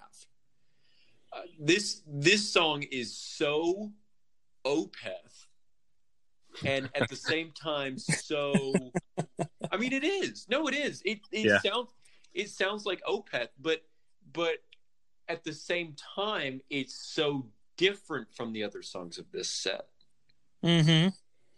And you know, they kind of show off their guitar prowess and maybe I'm a little bit biased on that, but it's it's kind of in the same way it's kind of their take on the whole um behind blue eyes structure of yeah. the majority of it being acoustic and voice and then you have the rest of the band come in for the guitar solo or the the more intense section or whatever.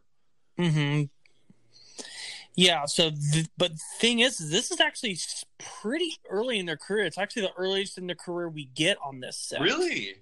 This is from 1999 that's probably why it's so distinct.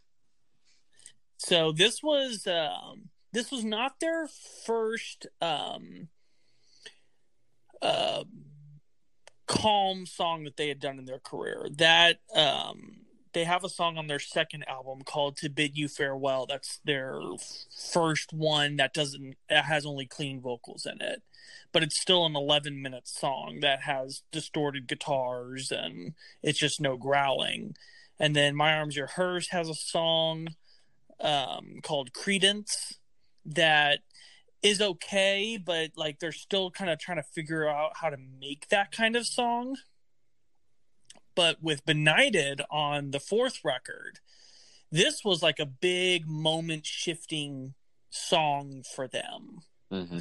because it, they were really able to show off to their audience that they are able to nail this other side of their persona.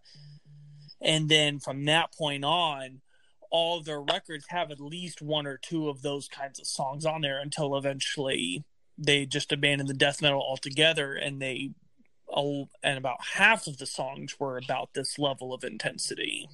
It's very eclectic. Like I like I like what Grant said about like it's still definitely Opeth, and and I love that it, it's not it it you know that the songwriting didn't come from a place where it was like let's do a down song. Yeah. Mm-hmm. figure that out. It like someone wrote this and was like this is really cool. And the, and everyone's like yeah that is really cool.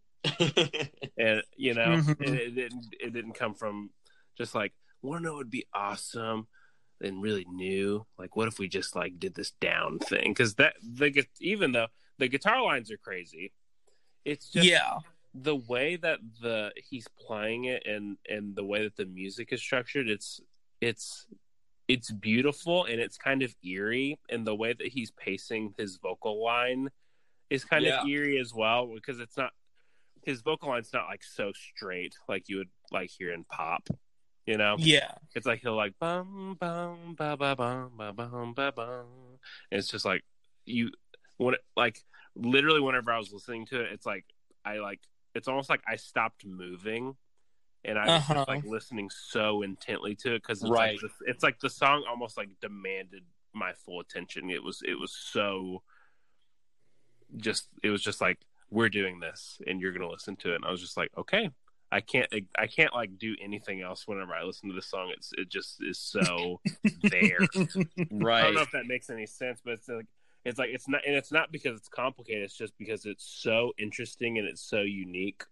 Yeah. It, it, so is this your favorite song of the set then ethan? This is my second favorite song of the set. Okay. I, mean, I bet i know what your favorite is. You probably do. That was another that that song is another battle for my favorite but but this one won out. And and another good reason is because when the drums come in they don't ever really leave sort of till the very end. Yeah. Mm-hmm. Um, and the fact that they really change the mood too. The the feel, even though there's no drums, the feel of the just acoustic part is very, very slow. And so when the drums come in, even though they're still kind of slow, it's really double time from what the feel felt like earlier. So you still have that gradual increase that I think Lucas you really like uh, uh-huh. that structure, and so it it appeals to the people who like that kind of music, but it appeals to people like me and Ethan who like the stuff that really demands your attention because there's space still. Yeah, and it that I'm glad you mentioned that vocal line, Ethan, the vocal phrasing, because mm-hmm. it really harkens back to Rust in Peace, the song Rust in Peace, where he has that um, I spread disease like a dog line. That's uh-huh. so just ranting and weird and jagged, and it doesn't really follow that sort of pop structure rhythm. Mm-hmm. And I kind of have lost that uh, fascination with that line because I've heard it so many times, and I'm glad that I got it with this song. Yeah, and it made me think about that again. And so, even though they didn't write Rust in Peace, it still made me appreciate that music as well, even more. Is mm-hmm. really cool. It's just well written. Like it is because even whenever the drums kept like we said this earlier, like just the groove because it's like it just it locks in whenever the drums come in. It's just like oh, we're like in this weird alternate prog blues thing now and that's probably a horrible disservice to anybody that is listening that is listening to my description of this without listening to it first. You're probably like what in the heck is ethan talking about? But it like whenever i heard it i was just like it's it's kind of then maybe you guys have like felt were feeling it different than i was but like whenever the drums came in i was just like it feels kind of bluesy i guess but like yeah. all there's still like I mean, the chords that they're using are not blues; they're still prog, and the feel of the vocals is still prog. But like, it just kind of hits you in this kind of like backwater Louisiana blues style. Of, I think like, it's that acoustic or that that clean solo Yeah, that really does it. That's what does it for me. Mm-hmm. They could have gone with a big, massive, drenched in reverb and delay solo, but they didn't. Yeah, that would have been the easy way out. They could have Yeah. gotten, Yeah, they could have gotten like this big anthemic guitar, like you know, thing. hmm Yeah, and this is to me, this is why "Still Life" is the moment when Opeth kind of really solidified exactly what kind of music they wanted to make. The first three albums are building up to it, and then this fourth record, it's with because of songs like "Benighted," of just like you can tell now they know exactly what they want to do, and they know exactly how to achieve what they want to do. Yeah. I think it's the the bass parts kind of go unsung in this, but I think that's a lot a lot of whenever the drums come in, whenever the because I mean the bass isn't playing all the weird prog stuff that a bass would normally play, like copying the guitar line or copying the acoustic. It literally just locks into boom, boom, boom, boom, boom, Yeah. boom, It carries the rhythm. Yeah. and that's I think what makes it feel more blues is because it's like they're they're the drums and bass are locking into more of like a traditional like rhythm section uh part and letting but then all the all the melodic stuff is still being carried by prog melodies and it was anyways that that's this was almost my favorite song just because like it was a fusion of so many things like it, it was musically and and i guess uh maybe artistically probably the thing that caught my eye the most Mm-hmm. All right. Well, in the interest of time, let's go ahead and move on to the next song, which is The Drapery. Falls. Drapery Falls. This is another So- one that has a good juxtaposition, like Ghost of Perdition. Yes. So what's what I really love about this song being here is that we have a continuation of the acoustic feel, but now we've we've got a another step up. But we actually have a long period of time before the harsh vocals come in. right. And so, in a way, it's almost like you forget that we've been listening to a band that ha- had harsh vocals in it Yeah. because we get about two thirds through the song, and then all of a sudden it comes in, you're like, oh, yeah. And it's been Mhm. gone long enough that you can miss it That's true. to where you're not just like, oh, this again. Yeah. Uh, I love the emotion in this song. I think that the atmosphere that all the guitars create, like that, that opening section when when the whole band kicks in, and you've got that that droning guitar line, the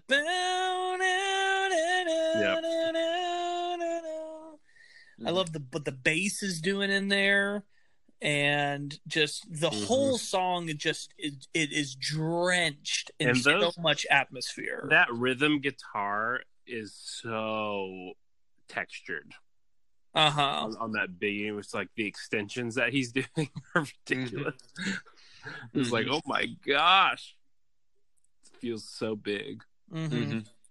So this is off of uh, Blackwater Park, which is was their big breakout record, and this is this is one of the big songs off of that album. This was the first single that was released from it, and this is this is wildly considered one of a, an all time fan favorite. Okay. and um this this song really has this was one where the the meaning i think is pretty easy to uh figure out what what it's about. And this is where i think that what we were talking about earlier about how the the harsh and the clean are presenting two different aspects. Hmm so the song is about depression and about how when people have depression, even when they are doing well and they aren't depressed, there's a part of them that wants to be depressed because it's what they're familiar with. Mm. And so they're mm, longing to, they're longing to be pulled back into the night, which is when pull me down again and guide me into night.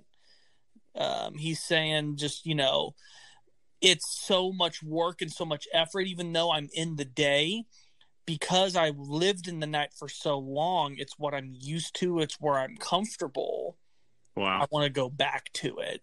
And so when the harsh vocals come in, he's now slipped back into the depression. That and makes me appreciate the, this song a lot more. The darkness takes over. This is and, more deep than I would think for somebody who doesn't like writing lyrics. yeah. and so yeah, and then um so what it is is he's it's his struggle, it's his guilt of of being in the darkness again after being in the light, the darkness for a period of time is unfamiliar, but then when the clean vocals come in, it's almost a sad ending because now he's reconciled of okay i've now found the comfort from the darkness that i was wanting at the beginning. And now he's settling in to um to stay in his depression because it's almost it's almost like uh like an addict that you know has like been from its drug. It's the initially the relapse is hard but then it's like now once they're officially back into it now it's just like okay now i don't want to leave again. Mm-hmm.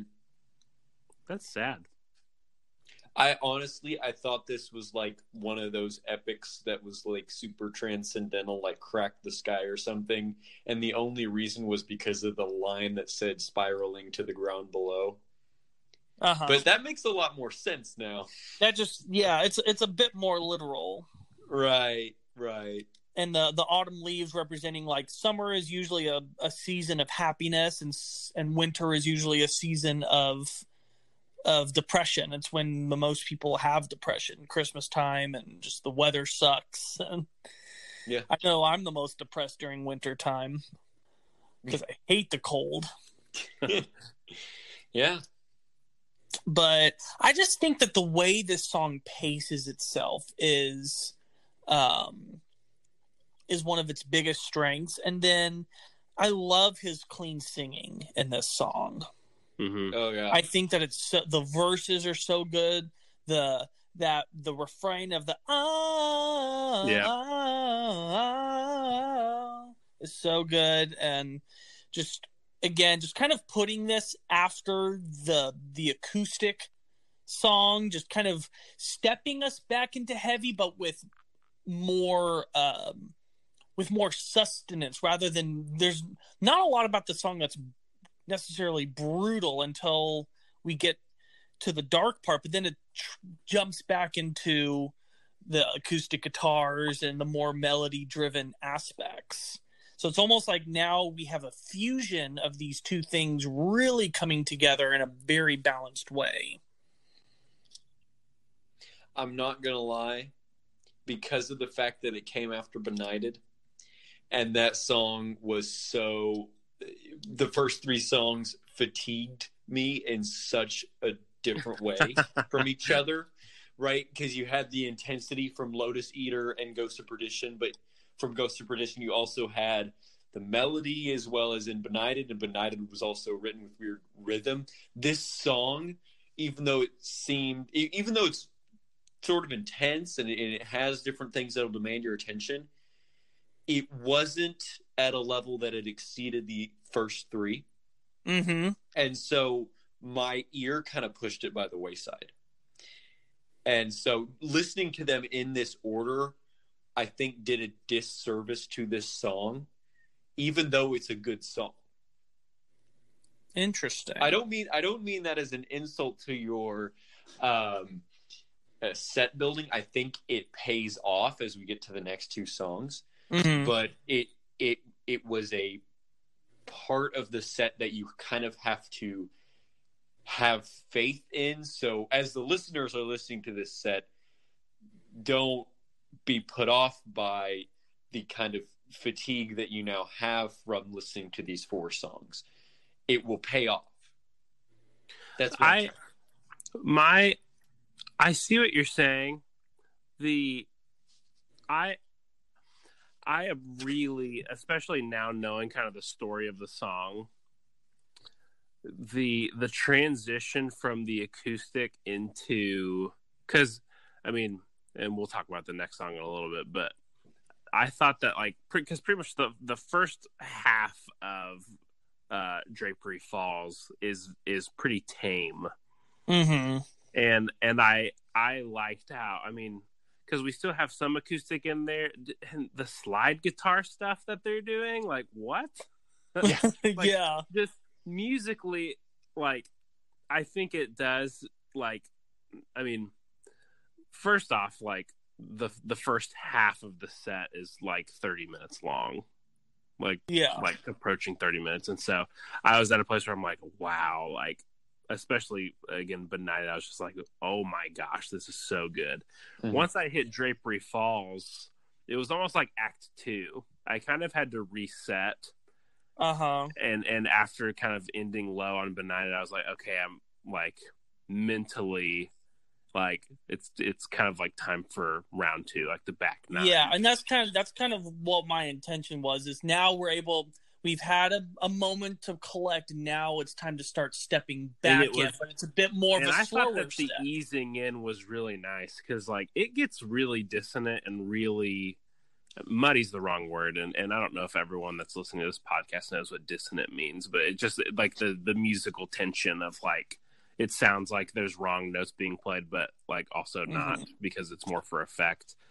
It gets yeah. very dissonant and very not heavy like death metal, but like there's like growling going on and it's really dissonant and it's really busy right. and there's a lot of textures hitting you at the same time and we're kind of back where um Ghost of Perdition kind of started us and we're like kicking it back into that moment once we kind of start getting the back half of drapery falls and mm-hmm. and especially now going through it again and kind of remembering how i was feeling i remember kind of just being like this is pretty awesome like getting back into like the dissonance i'm just like wow because you do kind of forget after benighted you're just like this band is like their home base is kind of death metal even though they've kind of mm-hmm. transitioned away from it. They're so good at it. And so you get through this drony guitar and the slide guitar and the clean vocals and the the guts to put and it makes sense now that we're talking about depression but like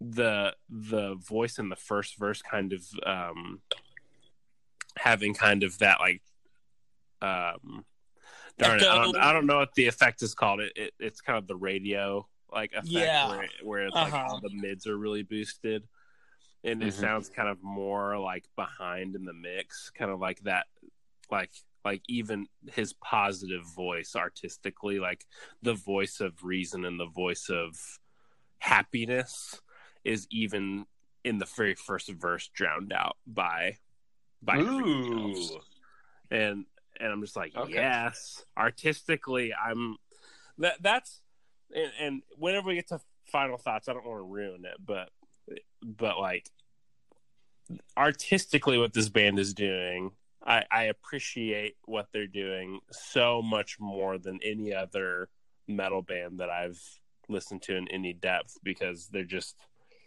really ballsy on the art on the really? art of their songs. Wow. High praise. Wow. Yeah. Okay. All right. Well, I think we can go ahead and move on to my favorite song of the set. I knew it. I knew it. and that is Deliverance. You wanted to cover this song so bad. yes, I did. So this I... is our Patreon exclusive one. Yes, it is. This is where you get to see all, Lucas die on the drums. Minutes. Yeah. Yeah. oh my goodness the Patreon exclusive exclusive is the uh, only Lucas drum shot, the only Lucas version of the video where he just does it all in one take, so you can see his pain. Uh, I don't uninterrupted. I'm gonna be honest. I don't think I'm gonna be able to do it in one take.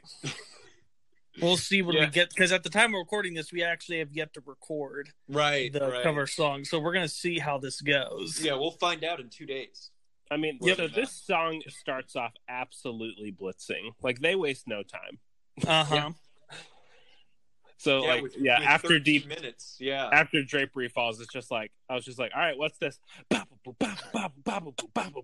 just like, oh my gosh, we're back, and we're here, ladies and gentlemen. Yep. So, um, Michael says that in his opinion, he thinks this is the best song that he ever wrote. Wow. And they have played this song live more than any other song in their discography and the fans are fairly unanimous in saying that this is their best song. Okay. So this is what kind of like fairly? this is kind of like the big song of the set. Okay. Did this did this get the the most commercial praise as well? Um it actually didn't really get that much praise, mainly because their the production got a bit criticized, as well as just um, they felt that the album overall was a bit of a step down from Blackwater Park, which I can see that. There's some songs on the album that aren't as strong, even though deliver the song Deliverance I think is so perfect.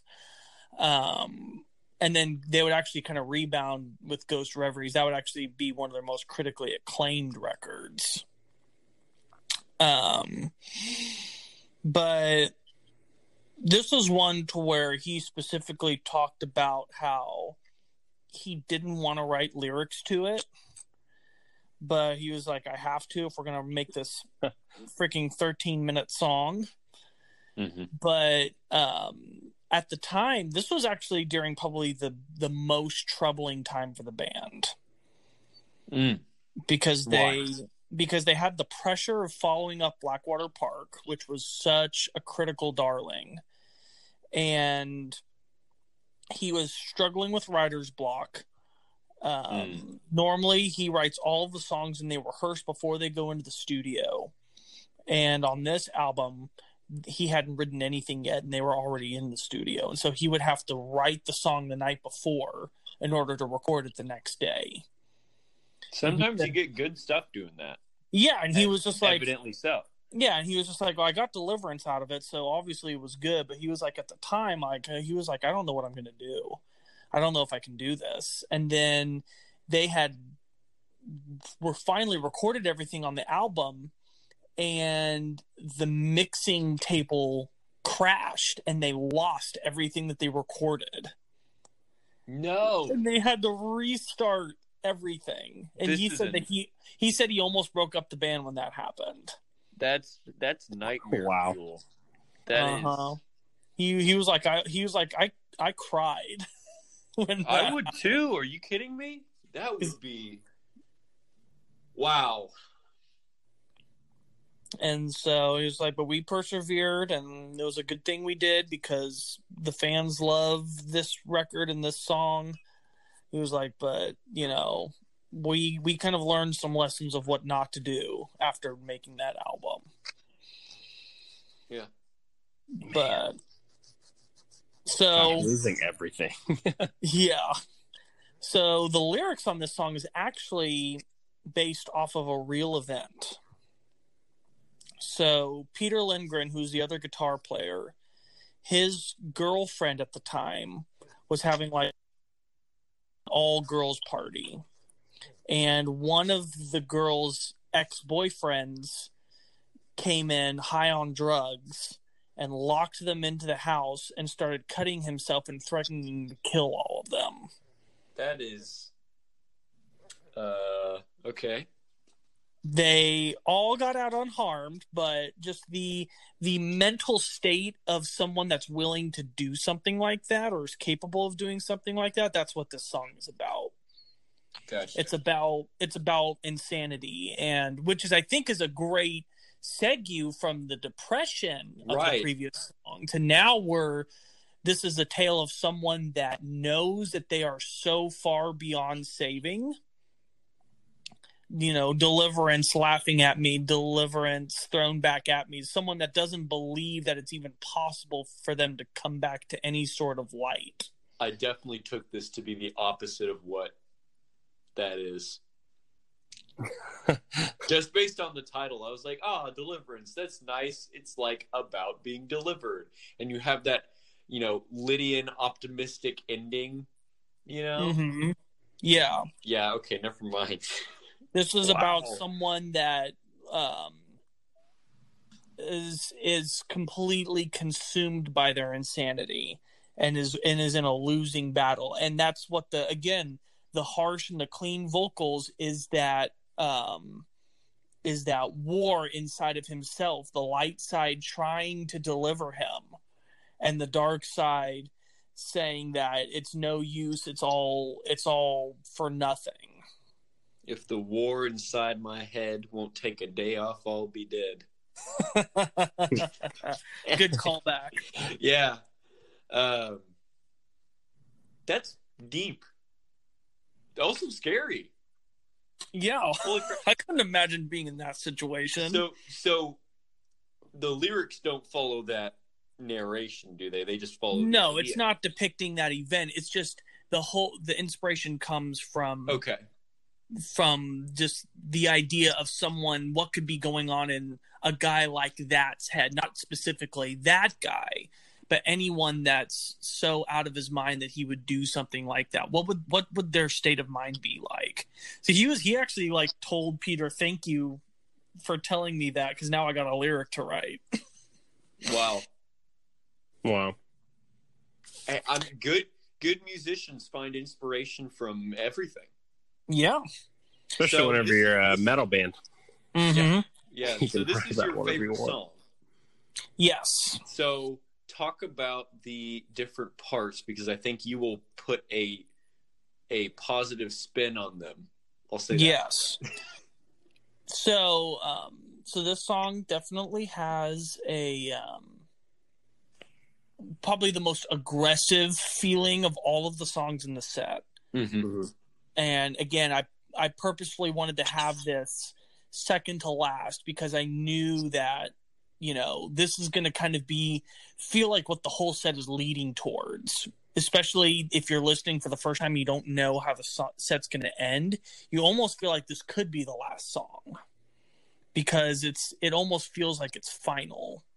Like we're we're we're going towards an inevitable moment and the song does that so brilliantly.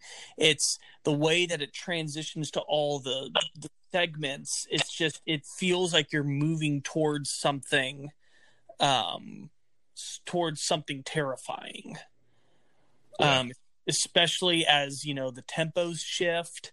And then when you get to that quiet section right before the outro when he's saying deliverance thrown back at me deliverance laughing at me there's just there's this this dread that permeates that whole section calmer parts of the song. Yeah. And and then once that once that and it's one of the longest outros it's like a three and a half minute outro yeah. but once that, that once that riff once that riff plays and it's just the guitar playing by itself it's just like you know that something's about to happen and then that that chugging polyrhythmic riff comes in. And oh man. That's to me the whole song and really up to this point the set is building towards this outro. Yeah. Where you have all of the emotions coming together. You've got this riff that even though they're playing the same thing over and over again every single time they play it it feels like it's growing in intensity.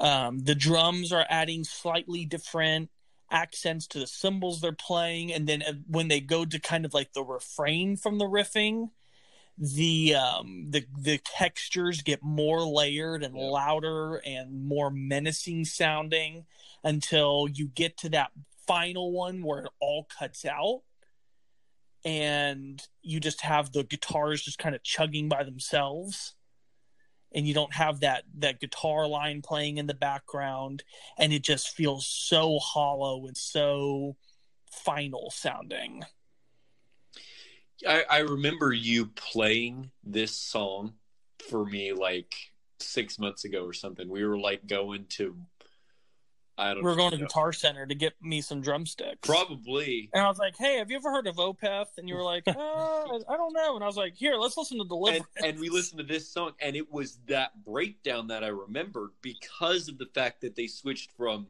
a Lydian mode to an Aeolian mode, and hmm. which is just so completely weird because you switch almost every note in the scale um, and eh, because you have that first part of the line that goes da da da da da da da da, you know, um, and so that's that's classic Lydian line. That's a you're going right to the flat five, but you still got the major third, not uh, sorry, the sharp four technically, but you still have that major third. Um, totally a Lydian line, and then the flat third two one, which is totally a minor line and that's mm-hmm. that's what caught my attention and i'm glad they introduced that and then had that heavy stuff behind it because doing that for four minutes would not keep anybody's attention least of all mine. But because they had that juxtaposition as well as the refrain to keep things fresh i remembered that for six months. And when you played it again i realized it was opeth at this point. Yeah I had a, I had a feeling, you know, but I wasn't sure. Ethan, what's your opinion about kind of where this song goes and how it made you feel once you got to the that outro section? I think so this song comes I mean it comes out the gate and just smacks you in the face. But then it has that 7-8 verse. Yeah. And it kind of and it kind of grooves there for a little while and it kind of is it, it's just setting up the concept. Mm-hmm. You know, something still isn't quite right. Like you still can't really get grounded in the. I mean, it grooves really hard for something that's in seven eight, but like, but it, it's still a little bit purposefully written. Kind of, you you never really feel like at home in seven eight. You know. Yeah and then it goes through that whole middle part and it's just resetting up and reinforcing the concept. I mm-hmm. whenever I heard the I mean, I can't really add anything to what Lucas said because I agree with all of it.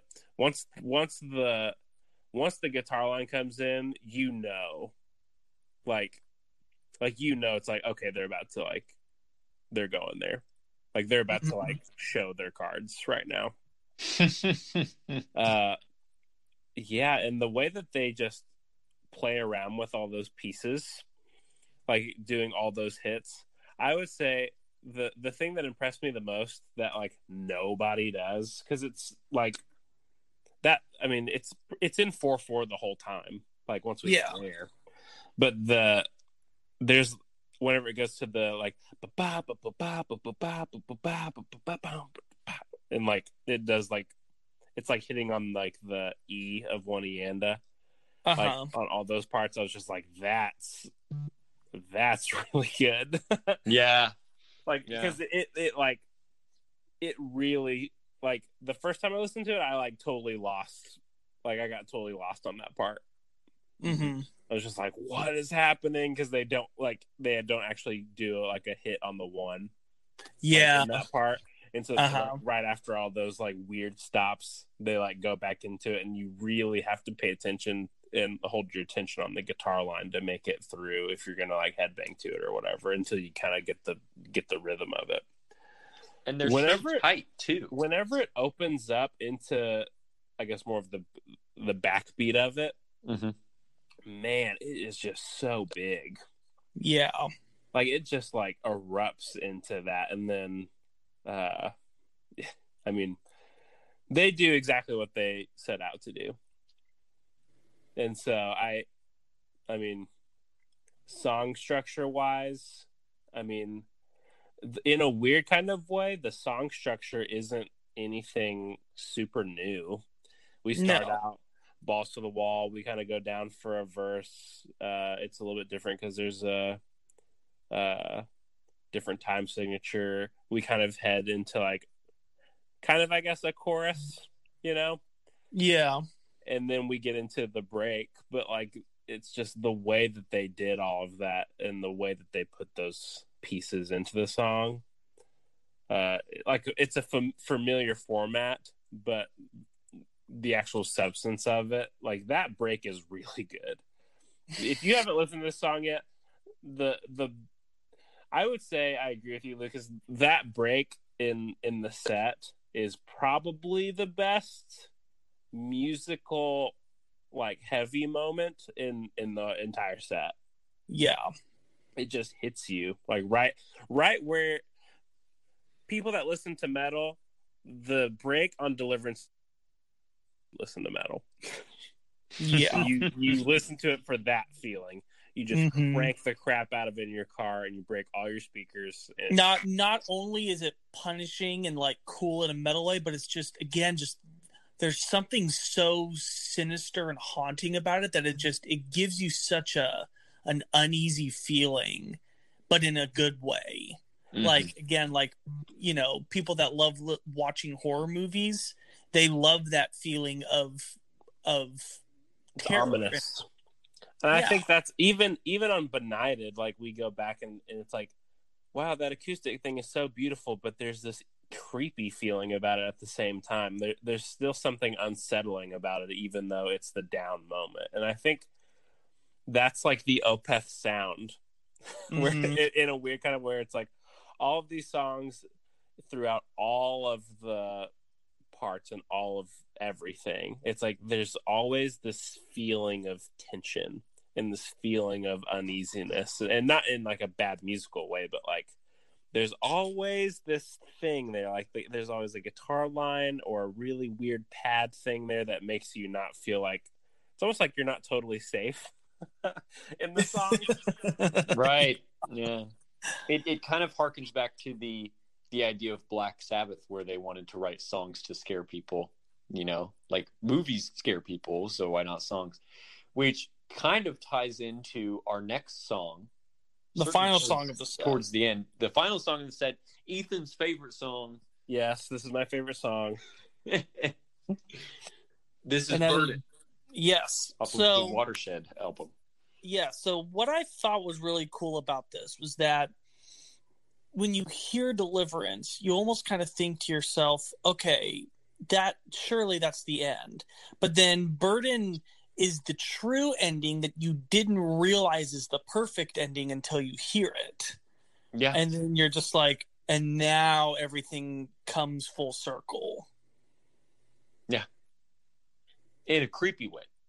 Yeah. Towards Yeah, it still it still has that that Opeth thing where But Yeah. the great, but the great thing is that you don't get it until the very end. You you go through this whole song and just go, "Wow, what a truly, authentically great, beautiful song!" And then you have the Yeah. acoustic part at the end, and you're just like, "Oh, oh, oh no!" Yeah, and and I somebody's there taking the tuners and just moving them down ever so slightly. And then there's the It weird is- laugh at the end, you know. It so kind of great.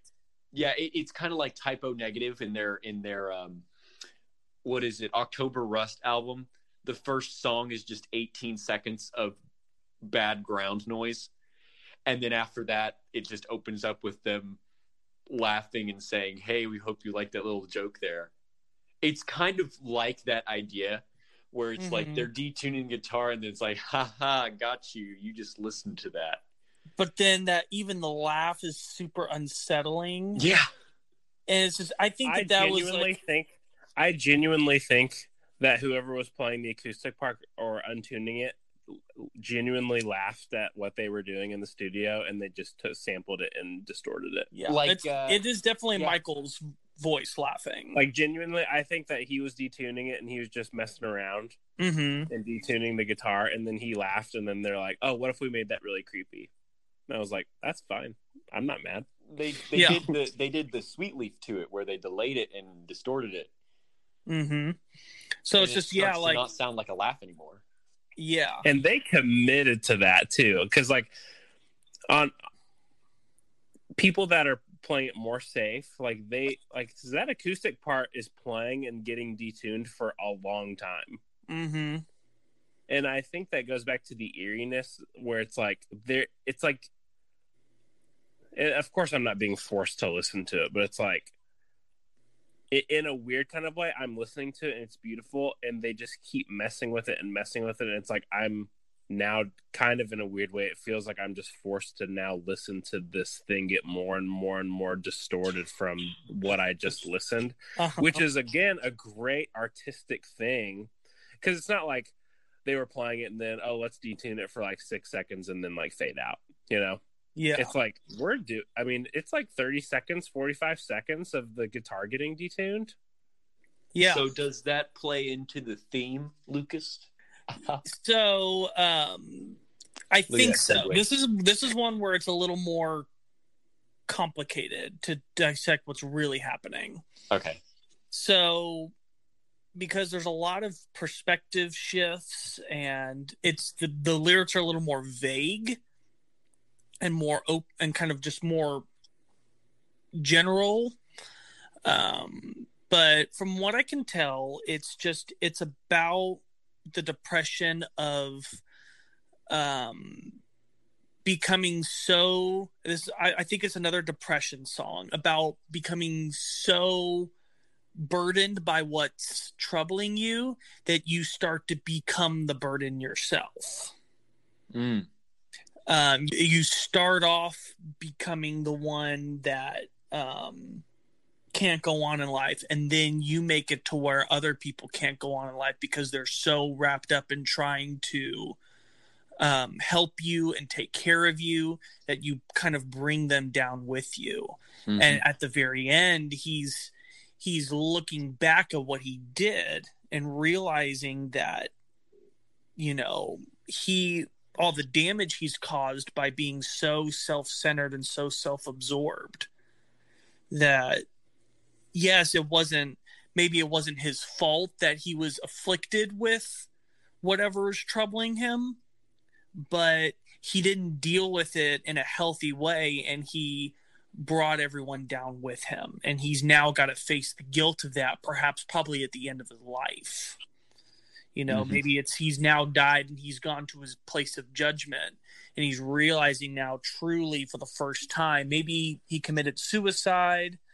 um, and he's now he's seeing the repercussion of what he thought was a relief from his suffering and now he's got a new form of suffering of having to now accept all the damage he's caused other people that's weird because there is that line in there that says and if death should take me now uh huh. So is he talking? Is there like a transitional point in the song? Like half of it is he's alive and half of it he's dead. No, I think that um, I think that he's alive throughout the whole thing until the acoustic guitar part. I think that ah. that's actually the point that he transitions to the next life, and that's what that whole part symbolizes. Is he thinks he's now has a relief from his suffering, and then the guitar detuning is him slowly realizing that his suffering has only just begun. Oh, that's a little bit sinister. Wow. okay, I think let's go to the music. Wow. Um, I think that, that this is Ethan's favorite song because it has that weird vocal meter, melody, phrasing, whatever that Benighted has. But it also has that wonderful um, ah part. it that's that was so be- such a beautiful interpretation. that whole ah part. You know what I mean where I it really opens up. It's just straight up a good song. Like there's no smoke and mirrors to it. Mm-hmm. Yeah. It, it's just a you listen to it and probably this is probably all the metal people's like least favorite song because it's like not metal at all. but it kind of goes back to like it's in the same that's why benighted was my second favorite and whenever i heard benighted i was like this is for sure going to be my favorite because this is so so different from everything else artistically um, that it just stands out as the the the thing to me. And then after hearing Deliverance, I got to Burden, and I was like, wow, this is just straight up like good. like every every straight up I got to, I was like, this is so good. Like like on on deliverance and everything, I was like, oh, that's cool, that's cool, that's cool. I got to burden, and then like just, I have nothing negative to say about the song as a whole. Like, he, like the mix is perfect, his vocals are perfect, the tones are perfect, the Mm-hmm. like everything about it's perfect. And then I actually looked at it. It's like a minute and 15 seconds of acoustic guitar detuning at the end.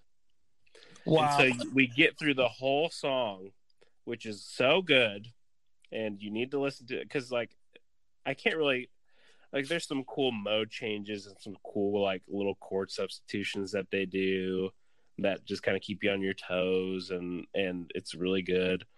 But like, really, what what what locked it in as my favorite song was it goes to the acoustic part, and I'm like, oh man and i like look up at the time and i'm like oh there might be like one more little vocal thing this is you know Benighted is probably still my favorite song and then it starts detuning and i was and i'm like whoa like they're doing this now Yeah. and again it's the same thing uh as um oh darn what was the song that we were talking about where i said like it like forced me to listen to it in a weird kind of way Benighted.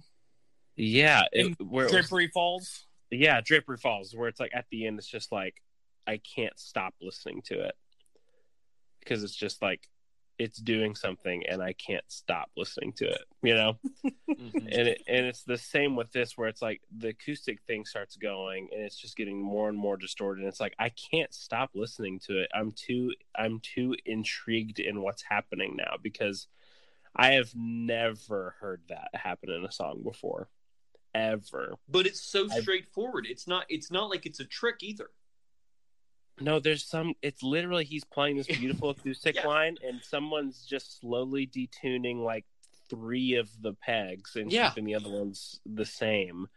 And it's just getting more and more distorted over the minute that you're listening to it, and and it's just like, where's this gonna end up?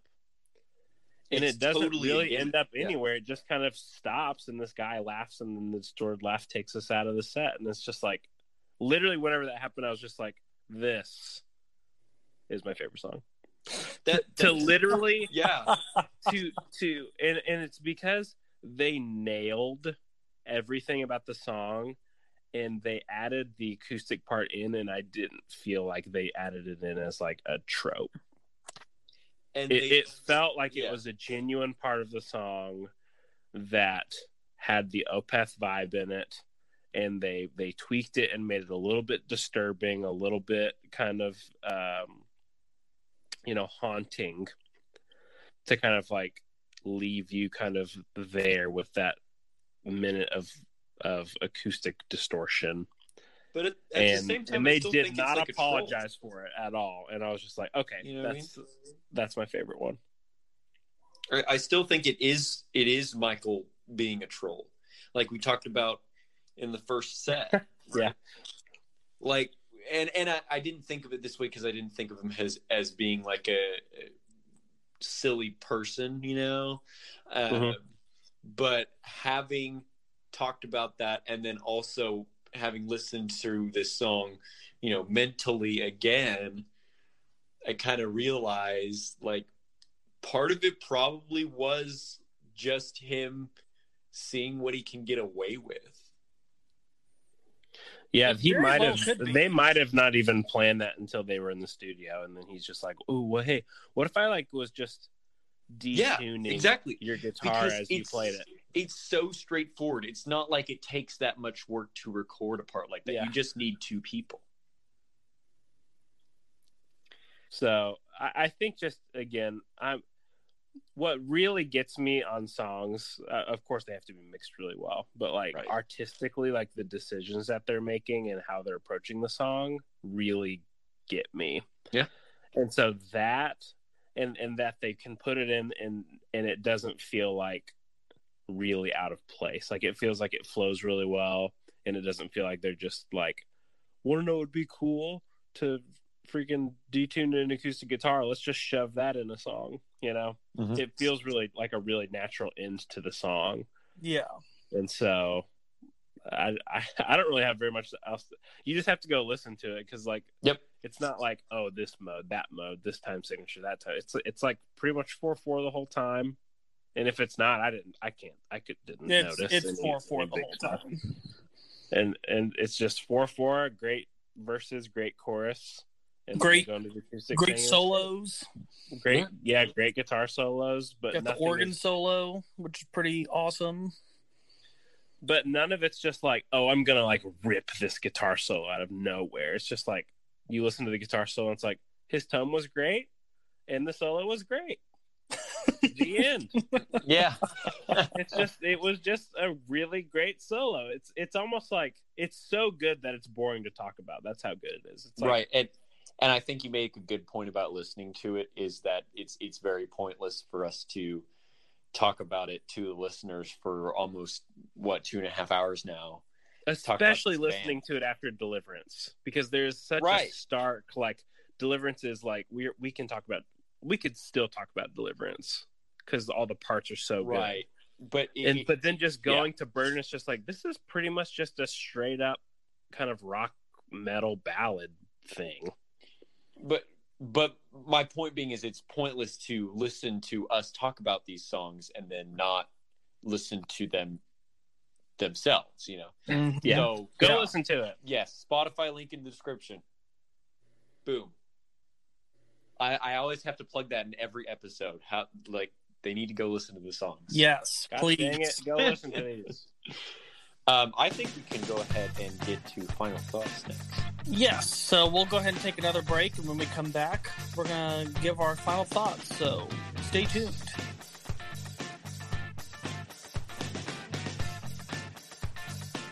Hey, what's up, everybody? It's Ethan. Welcome back to the Good Music Podcast. We just got done talking about the Spotify playlist songs that Lucas picked for Opeth, which were Ghost of Perdition, the Lotus Eater, Benighted, The Drapery Falls, Deliverance, and my personal favorite, Burden.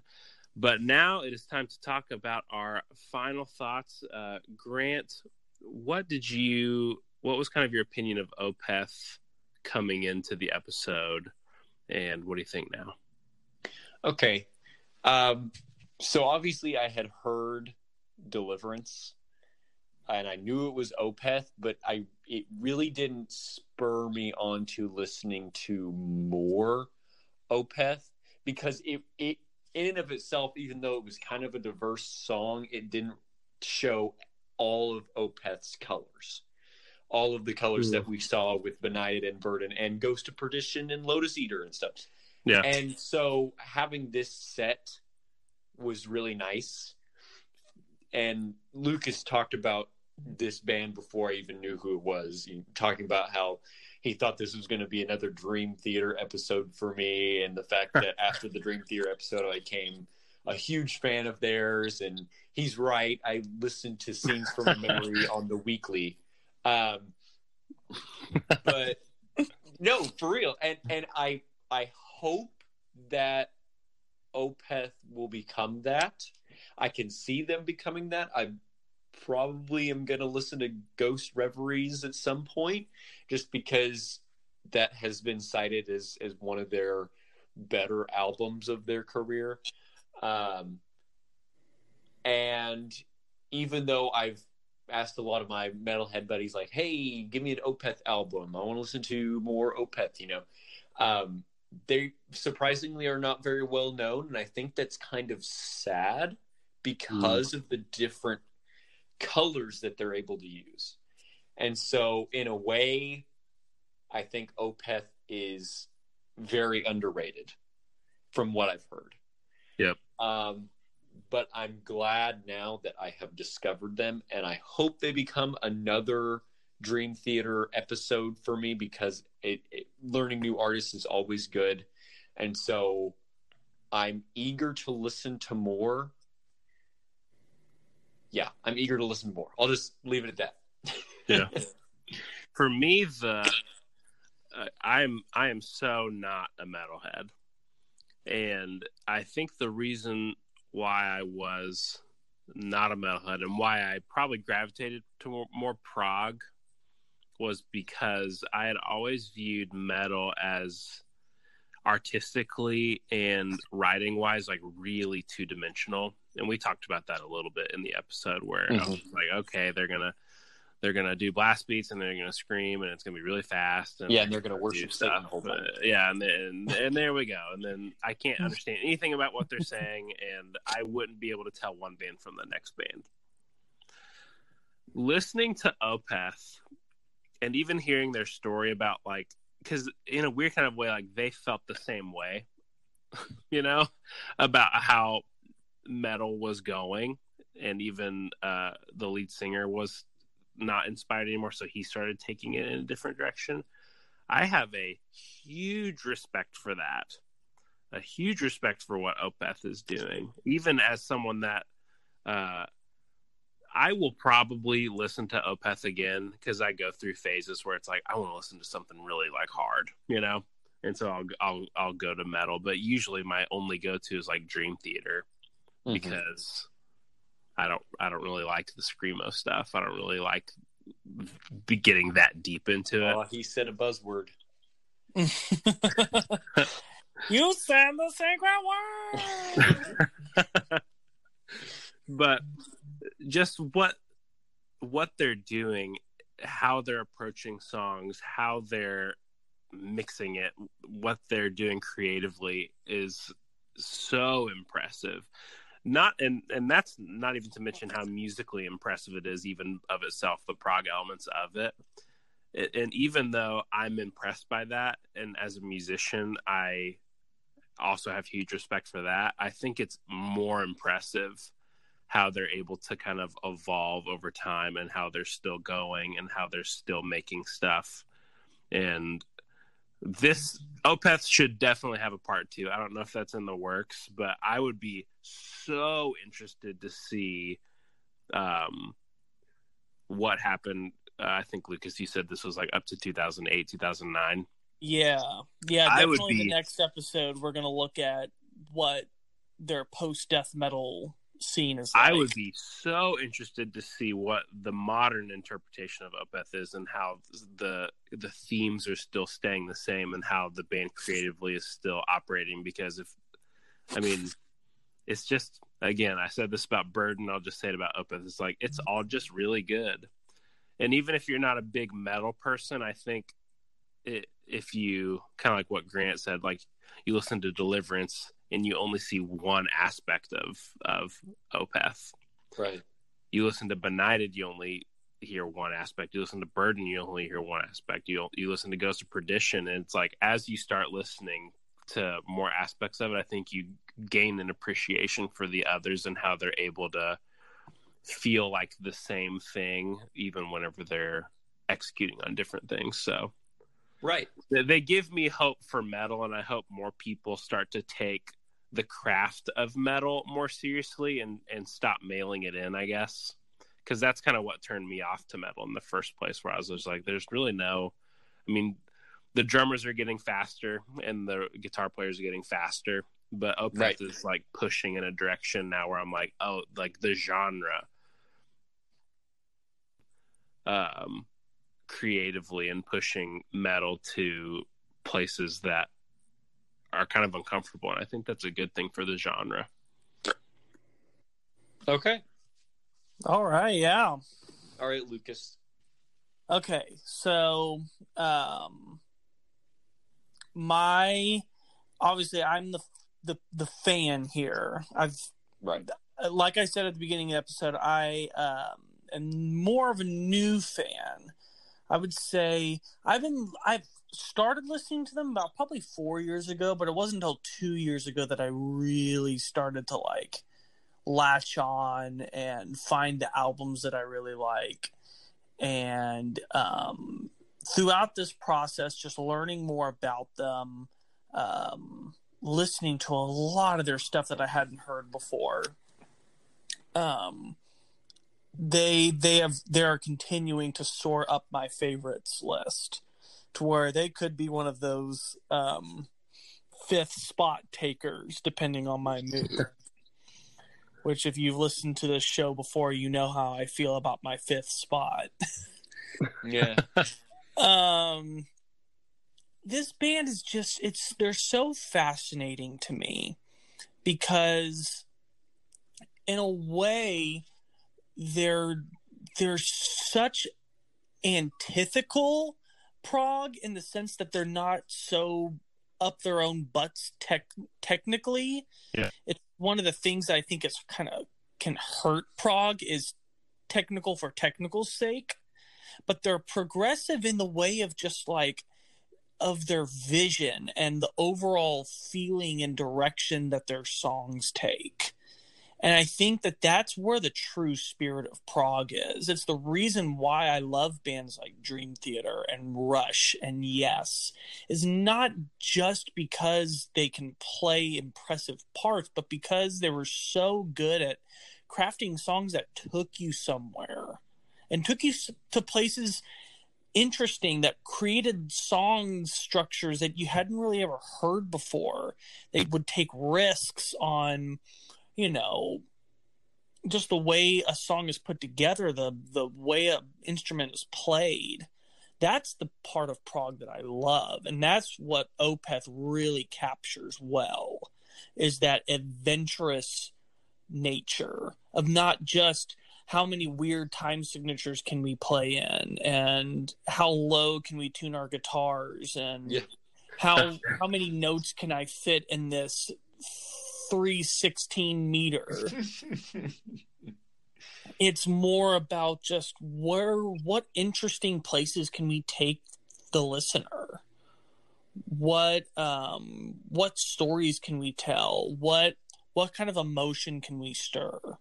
And i think that that is why and i i think it's through doing this episode that i now realize that that's the part of opeth that i love so we are definitely going to do volume two, three, however many. Just it might be a little while before we get to it because we got a lot of other people to get to as well. But absolutely, we will. Well, I think that that makes up for the episode here. Thank you guys Yeah. so much for listening. Um, this was a really fun episode to make. Um, like I said at the beginning, unfortunately, this is going to be our last episode to pair with cover songs, but don't worry. We've got some official content, including something that we're going to do starting this week. Um, when we do our sign off, we're actually going to keep recording and do a little bit of an uh, a short after hours segment. So those of you that are in the five dollar Patreon tier, you're going to get to hear that. So um, Exclusive. Yes, it's pretty much just going to be us talking as if there's no recording. So you're going to going to get to hear some very raw Yeah, just, vi- just come vibe with us. Yeah. Yeah. Um, And then we've got some other stuff that we'll probably announce next time. Um, make sure to follow us on Facebook and Instagram and subscribe on um, whatever platform you're listening to. Leave us a comment. Let us know what you think of the podcast as well as what artists you would like us to cover in the future. And uh, make sure to check out the Spotify playlist. Please, please, please listen to the songs. Um, we cannot stress that enough. Um, and then, um, if you want to become a patron, the link is in the description for the episode there as well. So, I'm Lucas. I'm Grant. And I mean, Keep on listening to good music.